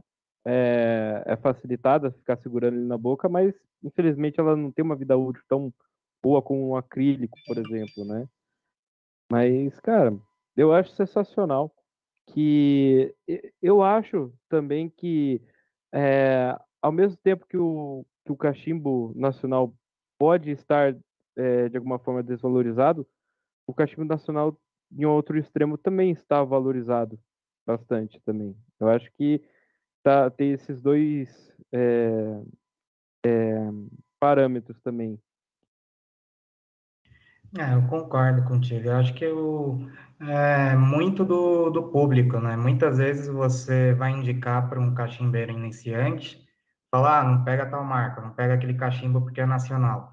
Às vezes é um preconceito nosso com o nosso patrimônio, que o cachimbo nacional é um patrimônio nacional e a gente mesmo às vezes tem preconceito quando vai indicar, ou ah, você vai pegar um cachimbo nacional, pega de tal pessoa, mas pega o cachimbo de Briar é, não, não é muito lógico, às vezes é, é até melhor incentivar a pegar um cachimbo básico, se a pessoa se adaptar, depois ela vai evoluindo.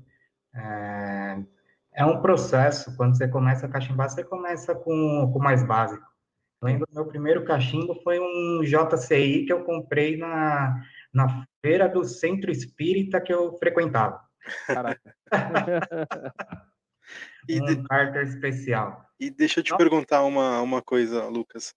Da, dos cachimbos que você garimpou aí para venda ou até para sua coleção aí, tem algum que te marcou assim, que foi algo excepcional que você achou? Cara, um que me marcou, muitos me marcaram por arrependimento de vender e não deixar comigo. Isso daí é um, uma luta diária.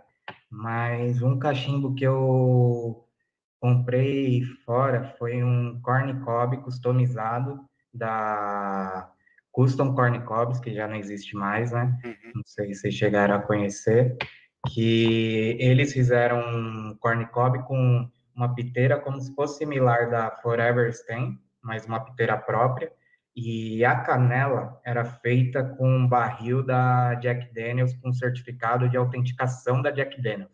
Caraca. É, esse daí foi um achado sensacional e é uma coisa que eu me arrependo até hoje. Até eu me arrependeria, viu? É... Depois eu compartilho foto. tava conversando com o confrade lembrando disso daí, do, dos arrependimentos aí. É. E desses garimpos que você fez, teve algum que não só cachimbo, mas acessório, algum artigo curioso aí que você já adquiriu e falou, nossa, que coisa bem diferente. Olha, as coisas mais diferentes que eu peguei foi o acendedor de charuto elétrico. Nossa, achei um negócio maluco. É, tipo, o pessoal fez aquele daqueles aquecedores antigos de resistência, fizeram o acendedor de charuto e, e conseguiram que o departamento de iluminação em gás aprovasse. É, eu achei um negócio doido. E eu tenho aqui um negócio que ainda não postei, porque eu não. Eu vou precisar de ajuda da, da minha mulher para conseguir fazer o vídeo funcionando, que é um fósforo elétrico. Olha fósforo só. elétrico? Fósforo elétrico da indústria brasileira. Que é um negócio bem doido. Tipo, é uma caixinha, tem dois, dois arames em volta, aí tem um compartimento em baquelite, você coloca o fluido, molha o pavio e raspa ali, ele deveria acender o fósforo. Nem sei se funciona, mas é duas coisas extremamente curiosas que, que me apareceu e eu não consigo nem imaginar o que, que a pessoa na época tinha na cabeça. Caraca. Caraca. Guga, é, é uma coisa que eu fico curioso. Por exemplo, você tá com os cachimbos anunciados lá no Instagram, né? É, vamos supor que você vem, hoje você vai vender ele num preço justo dele, né? Que eu vi que seus preços são bem justos, são bem legais, né? Mas vai passar um ano, dois, talvez esse cachimbo que você vendeu, ele vai virar um preço muito maior do que a gente espera, né? Você está preparado para esses arrependimentos?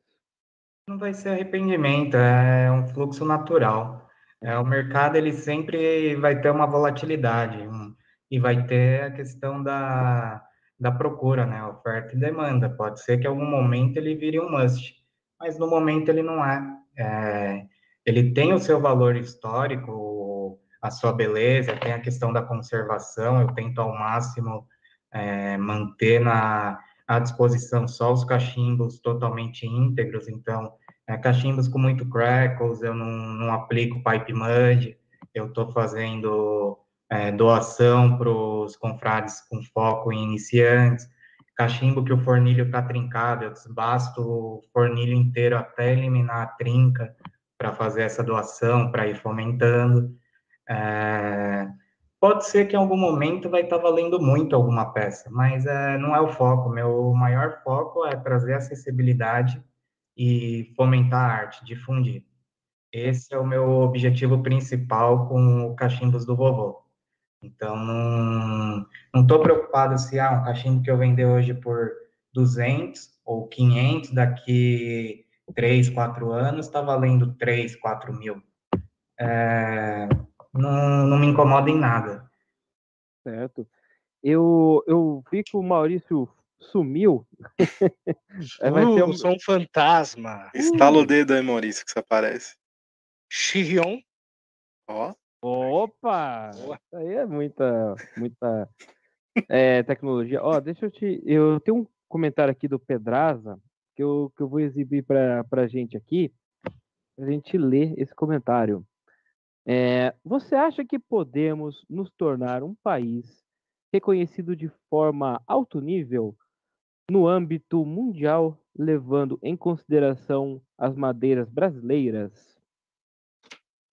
Temos, temos potencial, é só a gente trabalhar, porque no âmbito do Briar, a gente já tem nomes fortes que são reconhecidos há anos no, no meio, que nem o Martelo, é conhecido há muitos anos, a Flávia Rodrigues, tem os cachimbos dela comercializado na Pipe Smoking, na Smoking Pipe, né?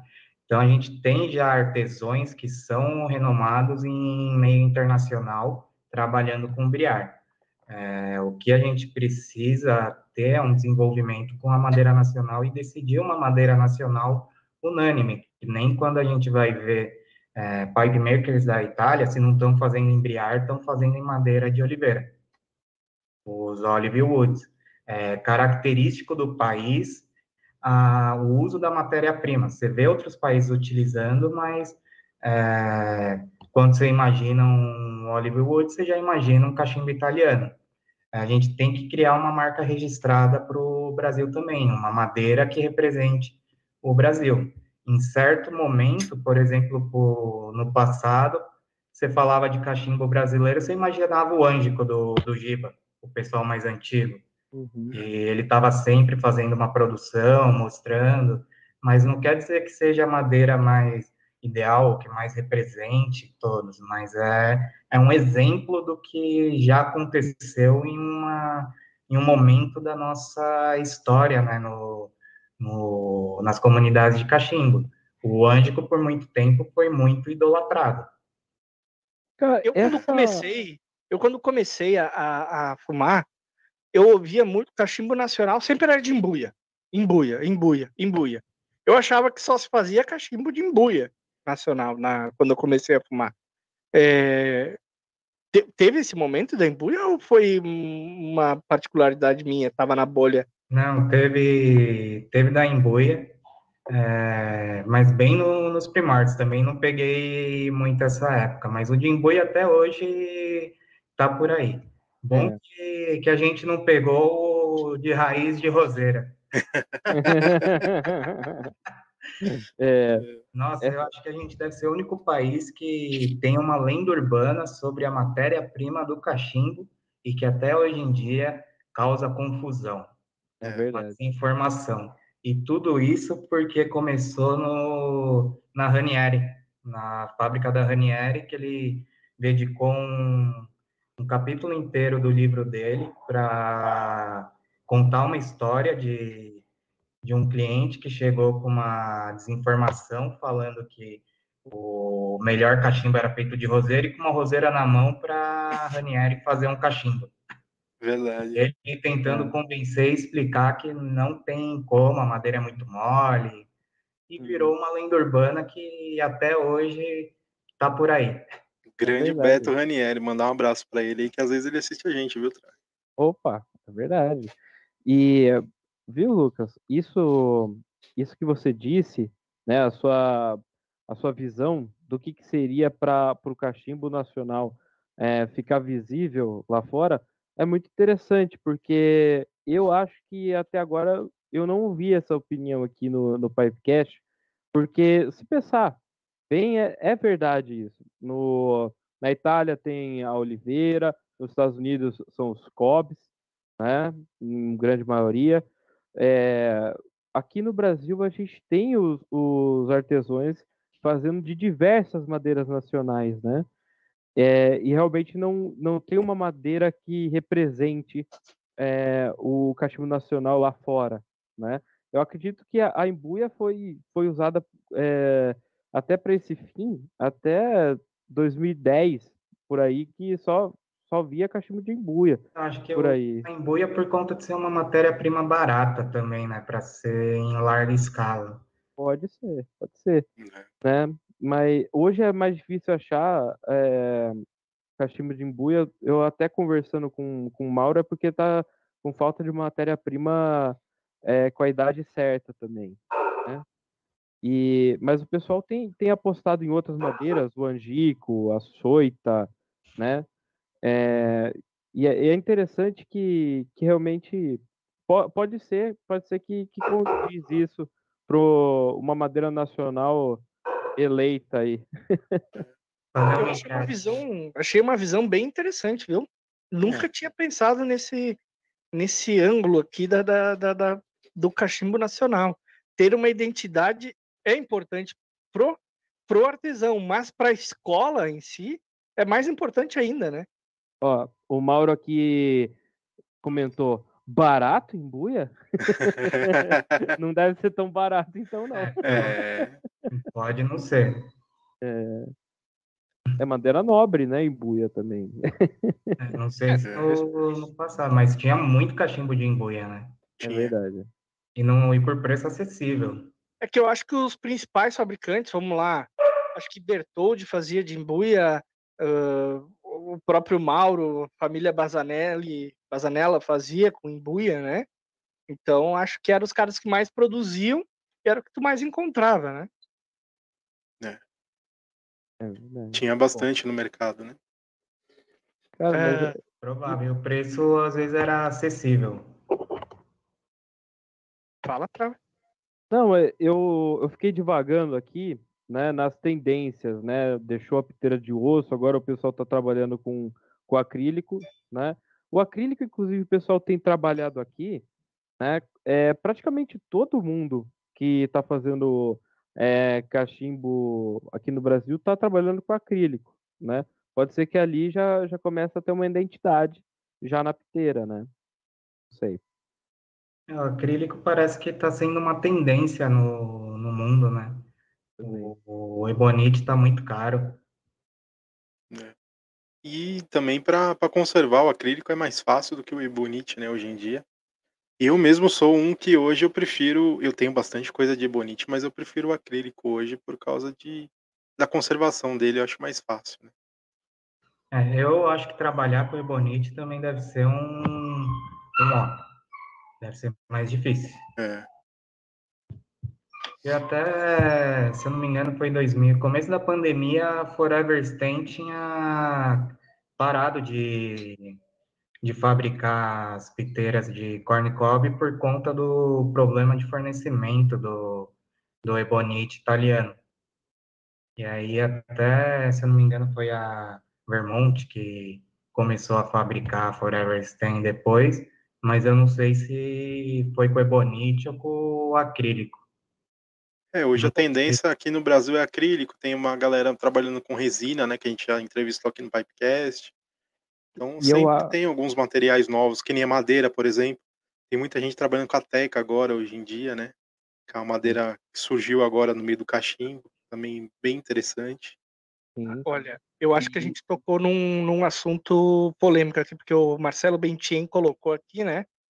A madeira nova é um problema que já está atingindo o briar também. E ele É complementa fato pelo qual os cachimbos antigos de briar até hoje serem, em sua maioria, superiores aos, aos atuais. É, É verdade. Interessante. É, Eu- ó, isso se, eu acho que remete ao fato do tempo, né? De, de cura da, da madeira, alguma coisa do, do tipo. E, consequentemente, vai afetar o preço, né? Porque oferta e demanda, você tem uma oferta menor, uma demanda maior, o preço sobe às alturas. E vice-versa também, vai depender da época, né? é verdade. Mas eu, eu tava pensando também, Lucas, né? Isso que o, Mar, que o Marcelo Bentin falou, é, talvez, talvez isso comece a, a ter um valor a mais no- nos states, mais para frente, os states mais antigos, né? Ah, não, não sei se vai afetar tanto. É, talvez vai aparecer uma procura maior. Certo. Mas o. Porque hoje em dia, o que eu cheguei muito a ter contato é de pessoa que não. que tem receio de comprar state, por conta de achar que a qualidade é menor. Sendo que é como o Marcelo Marcelo. Marcelo disse, é totalmente inverso. Os melhores briares foram feitos para os cachimbos da, da época de ouro, né? Você pegar cachimbo da década de 30, 20, 40, são cachimbos com briares excelentes. É. O problema é você achar uma peça dessa em boa condição. É, Eu, eu acho que até 80, no, 80, 90 ainda tinha bastante qualidade, né? O Briar, né? Mas é, uma coisa que eu, que eu fico pensando também, Lucas, é, eu queria saber, hoje, quantos cachimbos você tem na sua coleção? Na minha, eu tenho sete. Ah, Olha só,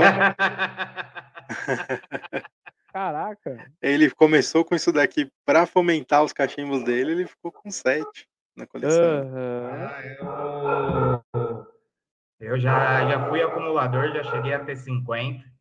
Depois passei tudo e fiquei com sete. Cara, é, eu, eu tô curioso.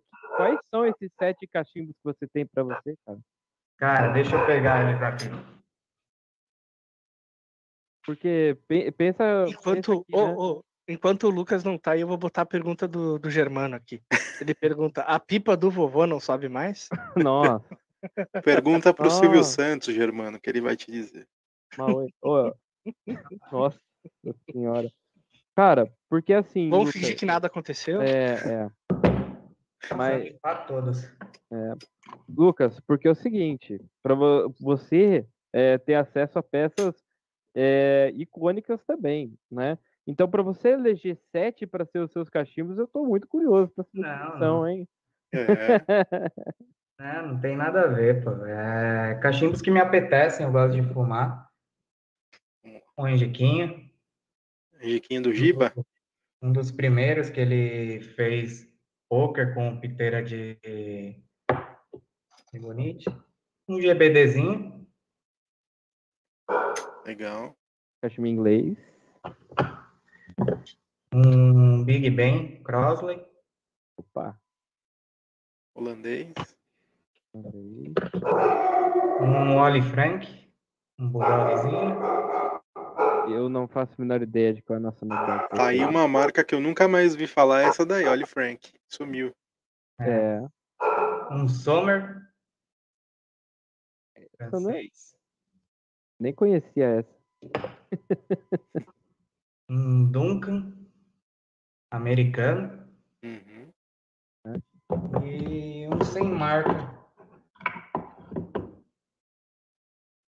Opa, mas é bonito Um esse aí. genuíno briar. Genuíno e briar, esse aí é bom. É. Legal, cara, mas é um pote esse aí também. Ah, um potinho, né? Legal a coleção, Legal. né? Botar uma lata de Ralph and Ralph ali. Opa, Bom, e eu te pergunto então, Lucas, tu que teve tantos cachimbos passando aí pela sua mão, importados, nacionais, eu quero é treta. Qual a marca que tu acha super valorizada? Uma marca assim que hoje tá de primeiro escalão que tu acha que é super valorizada? Tem alguma? O super valorizada hoje em dia. Olha, o que sempre teve na, na parada foi foi a Dunhill, né?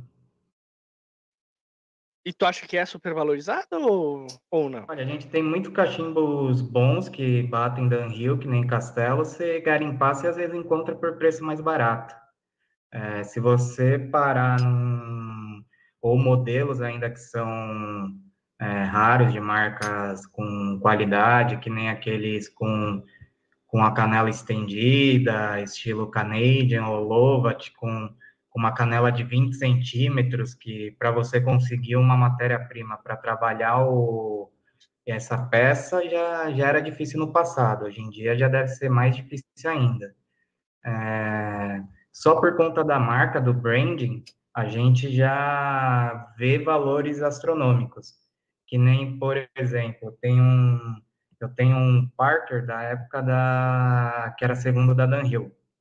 É, ninguém valoriza. É um Dunhill.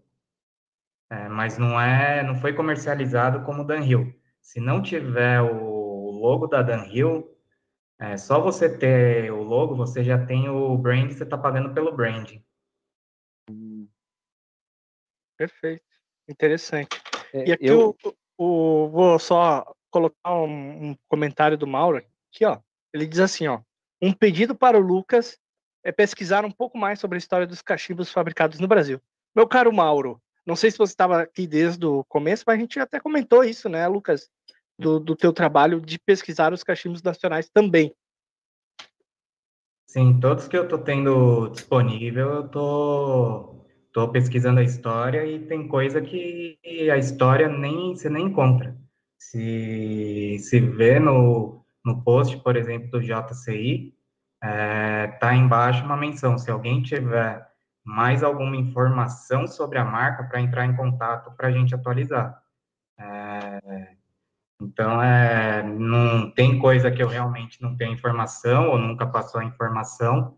Só o pessoal mais velho, ou que tiver mais informação, compartilhando, a gente pode é, disseminar essa informação. Que nem é, recentemente a gente teve a informação de quando a Cachimbos Ranieri foi fundada e quando ela foi fechada, por na- nada mais nem menos do que a família Ranieri.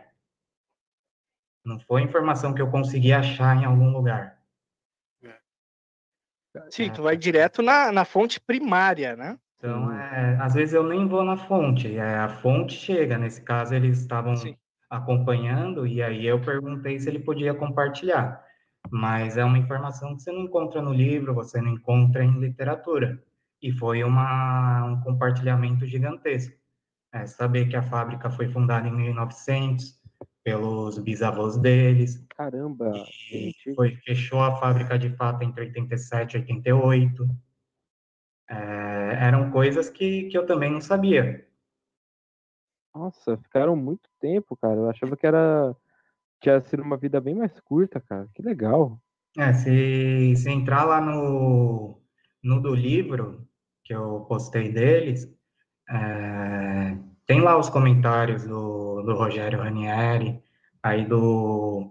Hoje, ou foi ontem, o Beto, ele comentou no kit do, do iniciante da Ranieri. É, tem uma, uma aceitação, uma participação também da comunidade, porque a informação, ela é, ela se perde. Se ela não for repassada ou não for documentada, É. é, se perde. Em algum momento você não vai ter a informação e começa o telefone sem fio. E ninguém é é dono da informação. Você vai chegar a informação, você vai repassar do jeito que você recebeu ou aumentar um pouco. É, não tem muita literatura, infelizmente, né, para cachimbo nacional aqui. Não tem. Eu estava conversando esses dias com o, o Marcos da Old Arman Clay Pipe e ele estava falando comigo sobre, ah, vamos ver as marcas que tem no Brasil. Ele abriu o Pipedia. Eu já falei para ele, falei, ó, o Pipedia não é uma informação, não é um site com informação relevante sobre o Brasil. Tá super desatualizado. Lá, se eu não me engano, tem o Martelo, o Bertoldi, Bazanelli, acho que o Finamor, tem muita pouca coisa.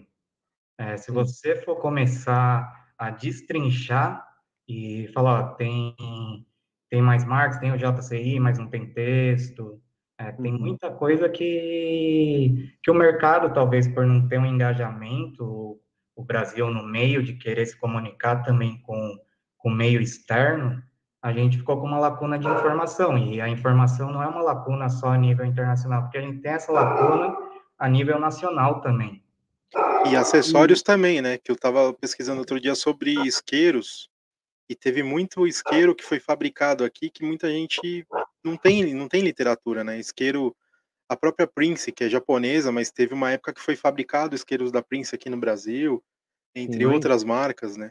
Que nem a é. Dandy, a Dandy que fez alguns acessórios. É, tem alguns que são no Brasil, mas a marca é japonesa.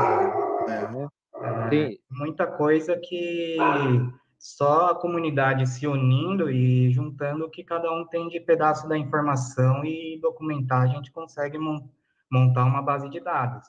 E, cara, eu não acho que ninguém é, vai ser dono do, do conhecimento, mas todo mundo tá, tem que tentar é, disseminar. Pode ser que em algum momento você vai falar alguma coisa que não está totalmente correta, verdadeira, e é muito bom e legal vir um confrade, uma confreira e pegar e falar, opa, é, eu tenho mais graduação nesse assunto, não é bem assim.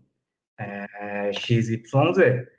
Pô, é uma troca de experiência, você tem que ter um bate-papo, nunca ter uma questão de querer apontar, falar, ah, eu é assim, você falou coisa errada.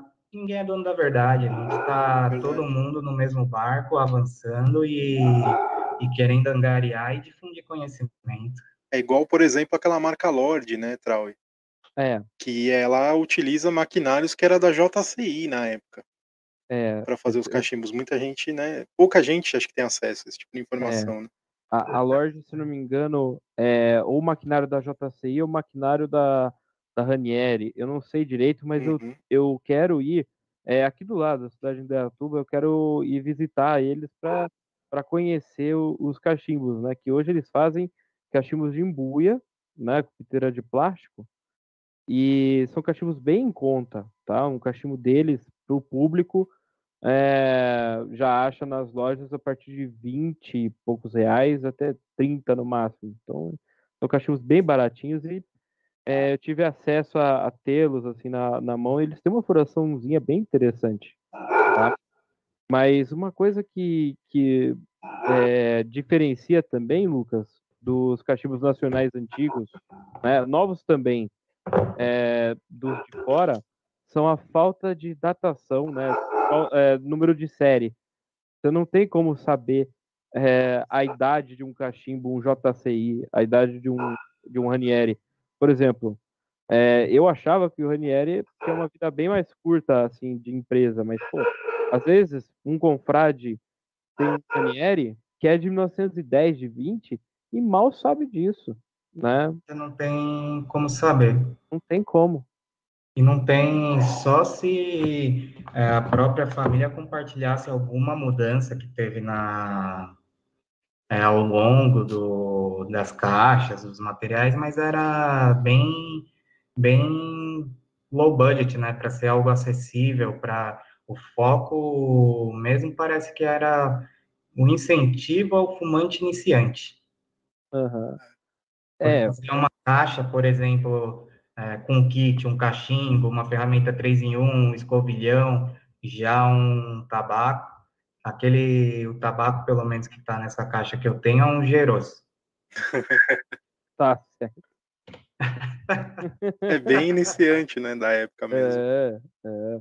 Não, mas é, o, o cachimbo nacional, né, eu, eu não sei co- como é que eram os valores praticados na época, mas é, dá a impressão que o cachimbo nacional realmente ele era para fazer em larga escala, realmente produtos bem de, de qualidade é, baixa para ter volume de venda, né? Não tinha uma marca nacional assim premium, né? Pelo menos eu não, não É. sei. O- os JCIs faziam uma linha premium.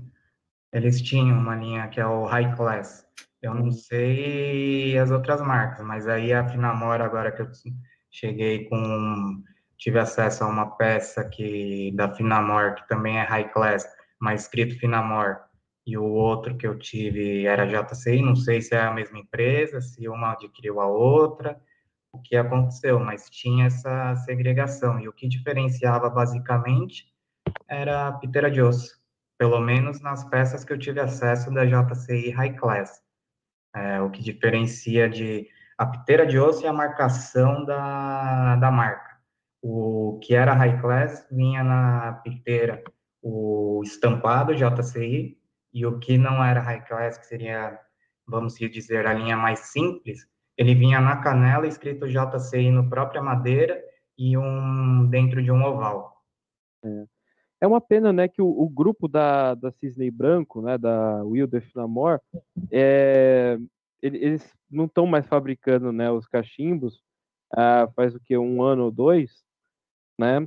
E é uma pena que ali se perdeu bastante coisa, porque é, era uma, uma das empresas mais antigas em funcionamento que fazia cachimbo ali, né? Ainda estão continuando com os tabacos, mas é uma, é uma pena que ali, se, se perdeu é, uma, uma história, né? Já descontinuou ali uma marca, um nome, né, cara? São os cachimbos de estrutura bem boa, né, os Finamars. E para iniciar, para você começar um no hobby, eram uns cachimbos bem interessantes. E, e eles começavam a fazer também alguns com piteira de transparente, né, dar umas inovadas, que davam um charme no design, mesmo sendo é, não sendo muito comum, mas e não, eu acho bonita essas piteiras, mas para limpar eu não. É, Eu sei sou como que é. Eu tenho uma dessa daí, eu tenho um desse na caixa, inclusive, com essa instrução de que vinha na época. E eu sei como que é ruim de limpar essa piteira? É, se você não limpar, você perdeu a, a piteira ou ficou com o cachimbo com aspecto de, de sujo, né? É, Encarde. comprei Ó, na época em vou- 2010 ele. Vou pegar aqui o gancho que nós estávamos falando de cachimbo nacional, tal, qualidade, high class, enfim. Ah, o Rafael Lino eh, pergunta: qual uma marca nacional para começar com cachimbo? Pergunta para o Lucas, por favor. Então, Lucas, já que a gente estava falando, né? Tu falou do, do Ranieri ali que tinha uma boa estrutura para começar e tal. O que, que tu indicaria para o cara novo de cachimbo nacional para começar? De cachimbo nacional não tem, para mim não tem é, outras marcas do que não a Bertoldi e a Bazanelli. É, os dois são excepcionais para tanto em qualidade quanto variedade de, de modelos. É, tanto se o iniciante for querer iniciar com, já com uma madeira de, de briar ou uma madeira nacional, vai estar muito bem servido. Tá a respondido, então. Tá respondido. E o Elton Guiar botou uma pergunta aqui, que o Trau vai fazer depois, eu vou botar aqui na tela, mas fique, fique aí até o final, Elton, que o Trau vai fazer durante É, a nossa sessão de perguntas creditas, tá? é, realmente, tem uma sessãozinha de perguntas bem difíceis aí. E, ele- e o Alexandre pergunta, Lucas, conhece o Éder Matias? A marca de cachimbos dele já chamou Mr. Hyde. Weather? Ou weather? Matias. Nunca ouvi.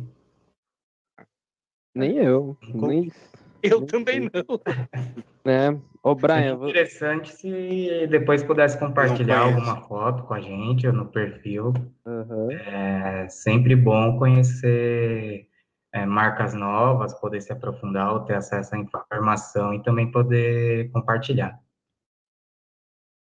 Legal. E, Lucas, é, qual você acha que foi o cachimbo mais raro que passou pelas suas mãos? Mais raro? Mais raro foi o cachimbo da Samuel McLeod, como eu tinha mencionado. Uhum.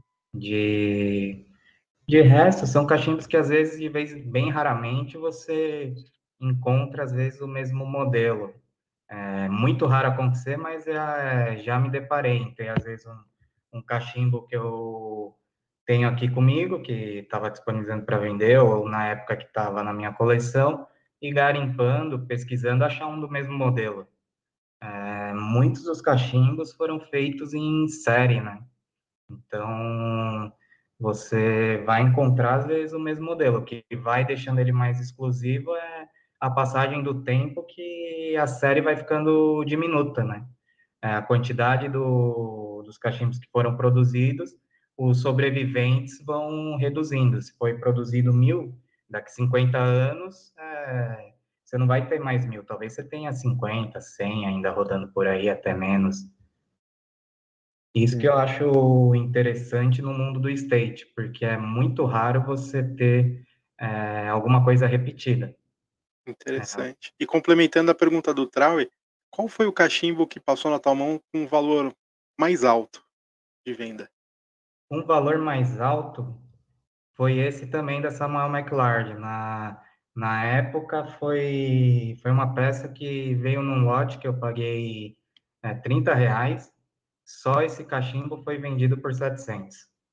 Caraca. Isso em 2015. É. Uns mil por cento de lucro. então, tipo, comparado na época também a questão do valor de dinheiro, era uma puta grana, né? É. Sim. E eu queria saber, Lucas, das marcas lá de fora, quais são as suas marcas prediletas? Olha, eu não tenho muito questão de marca predileta.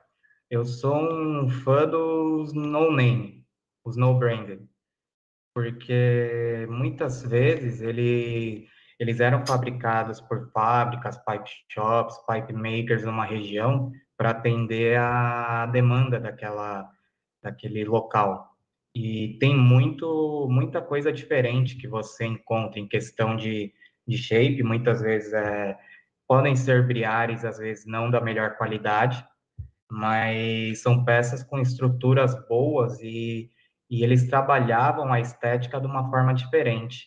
Então, que nem o que você falou que está na minha, na minha rotação, na minha coleção, que parece um pote, ele é um non-brand.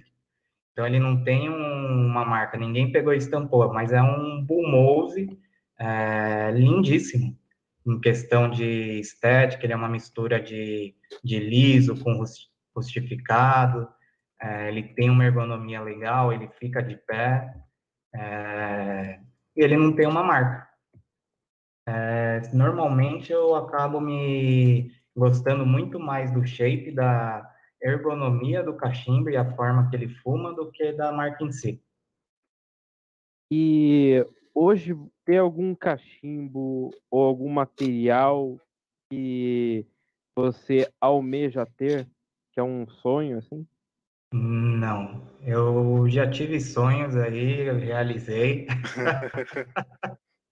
que nem a, a poltroninha que eu uso para fazer os posts, não sei porque uma época eu fiquei fissurado em, em um suporte para cachimbo de poltroninha, só encontrava só encont... eu não me lembro a marca que era. Encontrava um que era meio de couro, marrom, ou você encontrava da BBB e da, da GBD, que era de porcelana. Só que era uma fortuna, eu achei essa daí eu trouxe.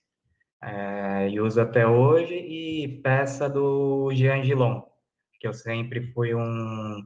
Sou um admirador também de, de móveis, tudo, e a história, a conexão que o Jean Gilon tem com o mobiliário brasileiro, ser um, um romeno que se naturalizou brasileiro, criou peças lendárias como a, a poltrona jangada, que é de auto, a autoria dele, e ter tido várias peças para o meio do, do cachimbo sempre me fascinou. E eu queria ter uma, uma peça, uma peça dele. Cheguei a ter várias já e passar, mas uma que acabou ficando comigo e eu nunca vi passar outra foi um suporte para cachimbo, para um cachimbo só.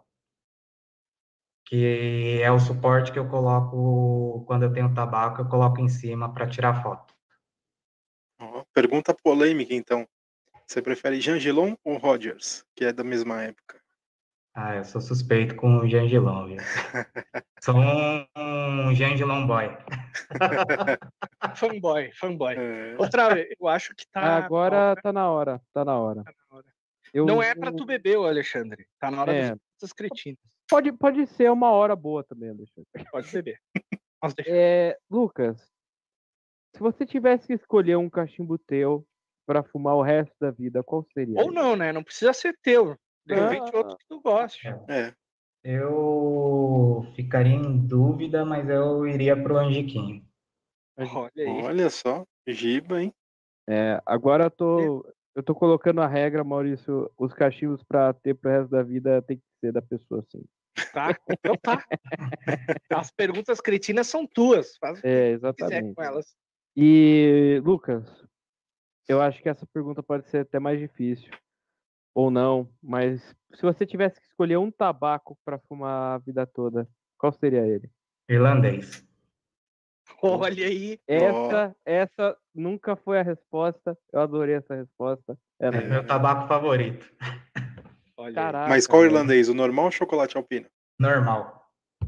Legal, cara. Legal. Normal, basicão. Eu fiquei no, no arroz com feijão, depois de provar alguns tabacos aí, eu é, irlandês, de giovanella, é, para mim é tem que ter. É o que supre, né, cara? Legal. Legal. E, Lucas, você que também é um apaixonado também pelos acessórios que compõem o cachimbo, é, você tem um isqueiro, que esse é o isqueiro que você é, fala, não, esse aqui eu quero ter pro resto da vida também? Cara, não, eu sou um isqueiro eu não tenho, mas tenho um- uma Vesta Case para para fósforo, eu uso bastante fósforo. Nada. Isso aí é difícil de ver hoje em dia, hein? Isso é difícil de ver, Uma cara. peça case de do final de 1800, 1800 não, 1900. Ah, tá. E é um trabalho para fazer isso funcionar, porque eu tenho que recortar o A a parte caixinha. do fósforo e É. colocar aqui no Caraca, velho. Deixa o Felipe ver isso aí, hein? É, cara, isso aí é um acessório que o Felipe ficaria fascinado, É. certeza. O Felipe só acende o cachimbo dele com fósforo. É. dependendo do, do valor, a gente pode talvez mudar de ideia, arrumar outro acessório que eu não me desfaça. Fazemos qualquer negócio. É, é, eu, eu entendo o que você disse. né? Mas tá comigo já faz uns, uns sete anos, sempre uso ela. É, foi até quando eu tive acesso a ela, foi um, um amigo meu que eu fiz na, no meio do cachimbo, que eu levo até hoje, que até deu uma restaurada nela que estava meio judiada. legal. Lucas. resto, isqueiro esquece, porque eu sou. Eu sempre esqueço o isqueiro. Ah. E compro o bic. Lucas, eu vou Ah, deixa eu registrar finalizar uma coisa. perguntas. Outra, deixa eu registrar uma coisa que ele falou de bique. Eu também sempre esqueço e pego o bique. Esse tempo atrás eu peguei um isqueiro bique emprestado. Emprestado, né? Do Traue. e trouxe para Caxias do Sul emprestado também. Nunca mais devolvi, mas continua sendo emprestado. O cara me encheu tanto o saco que eu tive que pagar para ele seis pila. tá? Olha, Depois, pe- quem quiser o comprovante, eu compartilho aí. eu pensei que era um Mas- presente do Trau, rapaz. Não, Mas na é, verdade. cara, na ver- Tu vê, o, tu vê o nível de amizade, o cara não quis me dar um bique, cara. Não, porque assim, se ele tivesse pedido, tipo, me dá, eu até dava. Só que Hum, ele falou, é, quanto custa? Aí eu, tanto. Aí ele, ah, beleza, é meu. Então eu, eu- entendi que eu, comp- que eu vendi, né? Aí ontem eu acho que ele é, quis pagar para eu não encher mais o saco dele, né? Sa- saiu barato ainda para ele. não- Saiu barato né? nada, paguei uns juros de 5% ao mês, cara. rapaz. Ah, tá Só pra bom. deixar registrado. Vamos Tá continuar bom. com a entrevista. Tá, tá bom, tá. Lucas, você acha que o ato de fumar cachimbo é uma arte? Olha, tudo que te leva para uma reflexão e que te faz um. É, você toma um momento para você, você pode considerar uma arte. É, muitas das coisas que a gente faz, que tem um ritual envolvido, você sempre vai ter um, um leque de acessórios para complementar e para você conseguir atingir aquele objetivo. E esses objetos, normalmente, são feitos de, de forma manual ou prezando alguma estética, é, sempre visando uma, uma arte para complementar aquele ato. Então, por exemplo, se a gente for ver o cachimbo, não só, só o cachimbo, já o tabaco com, com os labels na latinha, é, os acessórios, cinzeiro, é, tudo, tudo acaba englobando. Você não vai simplesmente pegar uma tampa de, de uma lata de tinta para usar como cinzeiro. É, só se você realmente não tiver um cinzeiro e for fazer isso, mas não vai ser o que você vai procurar para o seu pro seu hobby. Vai fazer pipe mud aí, né? Aqui é meu, meu cinzeiro, aqui é uma lata de caribenha que eu fumei inteira em uma semana, né? Virou meu cinzeiro agora. É, Ó, eu vou só adicionar esse comentário aqui do André e depois eu vou falar outra coisa. O, o André, ele falou, dava nada. O André é o maior pidão que eu conheço. Bom, é. ó, Trau, eu, eu te pergunto. Posso te perguntar? Pode. Quem Pode. que é o próximo convidado? Cara, o nosso próximo convidado, ele. Rapaz, ele. Eu vou, eu vou dizer, cara, que a próxima semana vai ser bem divertida. Nosso próximo convidado, ele também é um vendedor de cachimbos, tá? Que fica mais pelo Facebook, né? Tem umas misturas dele também, né? E ele é conhecido por um codinome, é o mestre das cordas, né? O Luciano. Luciano, Luciano o mestre das cordas, um dos mais pedidos no Pipecast. É então, a vontade do povo é a vontade de Deus. Seja feita a vontade de Deus. Aí está, Luciano, na próxima terça-feira, às 20 horas. Não perca. Boa. É isso aí. Próxima semana. Olá, coleguinhas defumados. legal demais, legal demais. Ó, oh, Lucas, eu queria dizer, cara, que é, eu fiquei muito feliz com a, com a volta do seu projeto, né? Com a volta da sua pessoa no meio é, do, da nossa comunidade no Cachimbo e a volta também da gente conversar, né, bicho? Que a gente, é, querendo ou não, faz, faz uns, uns bem uns sete, seis anos que a gente não trocava é, ideia né? Eu fico muito feliz né, que você voltou aí nesse meio, continue esse projeto, né, conquiste aí as suas ambições aí no, no projeto, né, toda a força aí. Boa. Brian? Cara, obrigado por ter participado, ter aceitado o nosso convite. E faço das palavras do Trau e as minhas palavras também. Fico feliz que você tenha voltado a esse mundo do cachimbo e também que você proporciona para todo mundo aí a história um pouquinho do cachimbo é, e ajuda a, fomentar esse mercado, cara. Obrigado mesmo por ter participado. Maurício? Com certeza, meu caro Brian, eu complemento as suas palavras e as do Trauer, agradecendo também ao trabalho que tu está fazendo, Lucas, muito sucesso, e dizendo que estamos à sua disposição, tá? Porque aqui é o nosso trabalho também fomentar e trazer o registro. E é, a gente está fazendo isso, trazendo registro de muitos, é, de, de várias personalidades do cachimbo, claro, cachimbeiros, inclusive, que não são necessariamente comerciantes ou produtores, mas que também fazem parte, e registrando a história dessas pessoas aqui. É muito importante isso, eu acho, porque a gente não tem isso, não tem. Né? Começamos a ter agora, e eu acho que é fantástico o trabalho que está fazendo, muito sucesso. Então, comercialmente falando e também no teu no sentido intelectual da coisa, né? Porque é muito importante. Parabéns, continue assim e fica à vontade aí para fazer as tuas considerações finais. Muito obrigado por, pelo convite. Foi muito legal poder compartilhar um pouco do, do projeto que eu tô, tô à frente, é, participar do projeto também da, da Pipecast, dessa questão de de fazer o registro das informações do, do pessoal do meio, isso daí vai ser maravilhoso, é, não só agora, que já é maravilhoso, mas daqui a um tempo, é, acompanhar toda a evolução, ter uma trilogia, é, poder avaliar postura, posição, filosofia de cada um que estava no meio, isso daí vai ser sensacional. Estou é, tentando é, ajudar a fomentar, então estou é, tentando ver se eu consigo ser o primeiro antiquário especializado no segmento que tenha uma, uma banca no, na Feira de Antiquários domingo no MASP. É, a gente está conversando com Associação de Antiquários do Estado de São Paulo para ver se, se tem essa aprovação. Em paralelo, eu já estou como representante comercial da Old German Clay Pipes na América do Sul.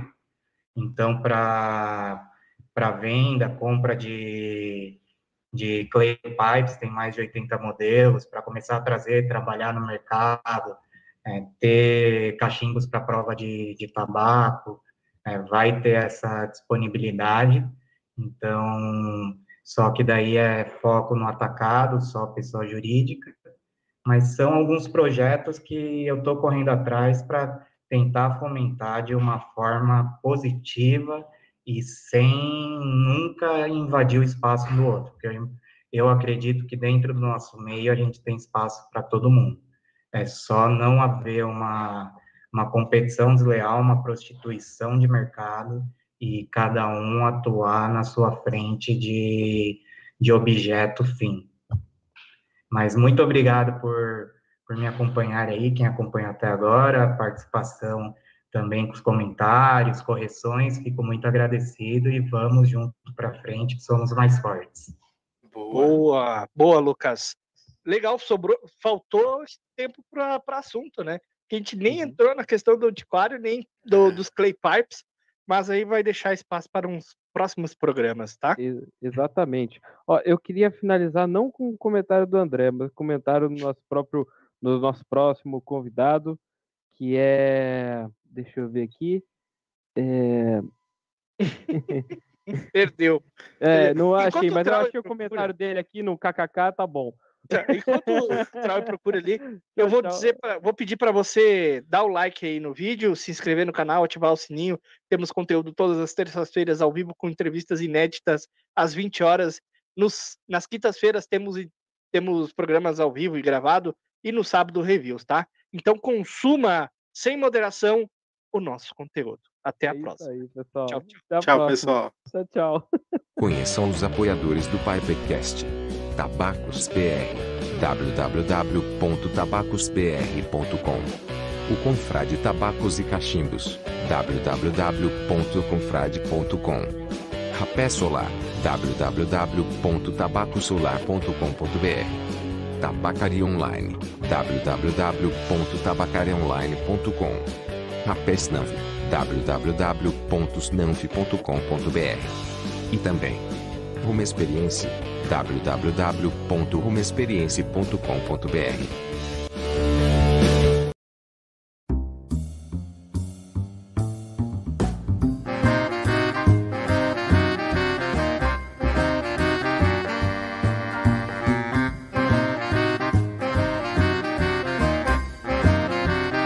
Pipecast.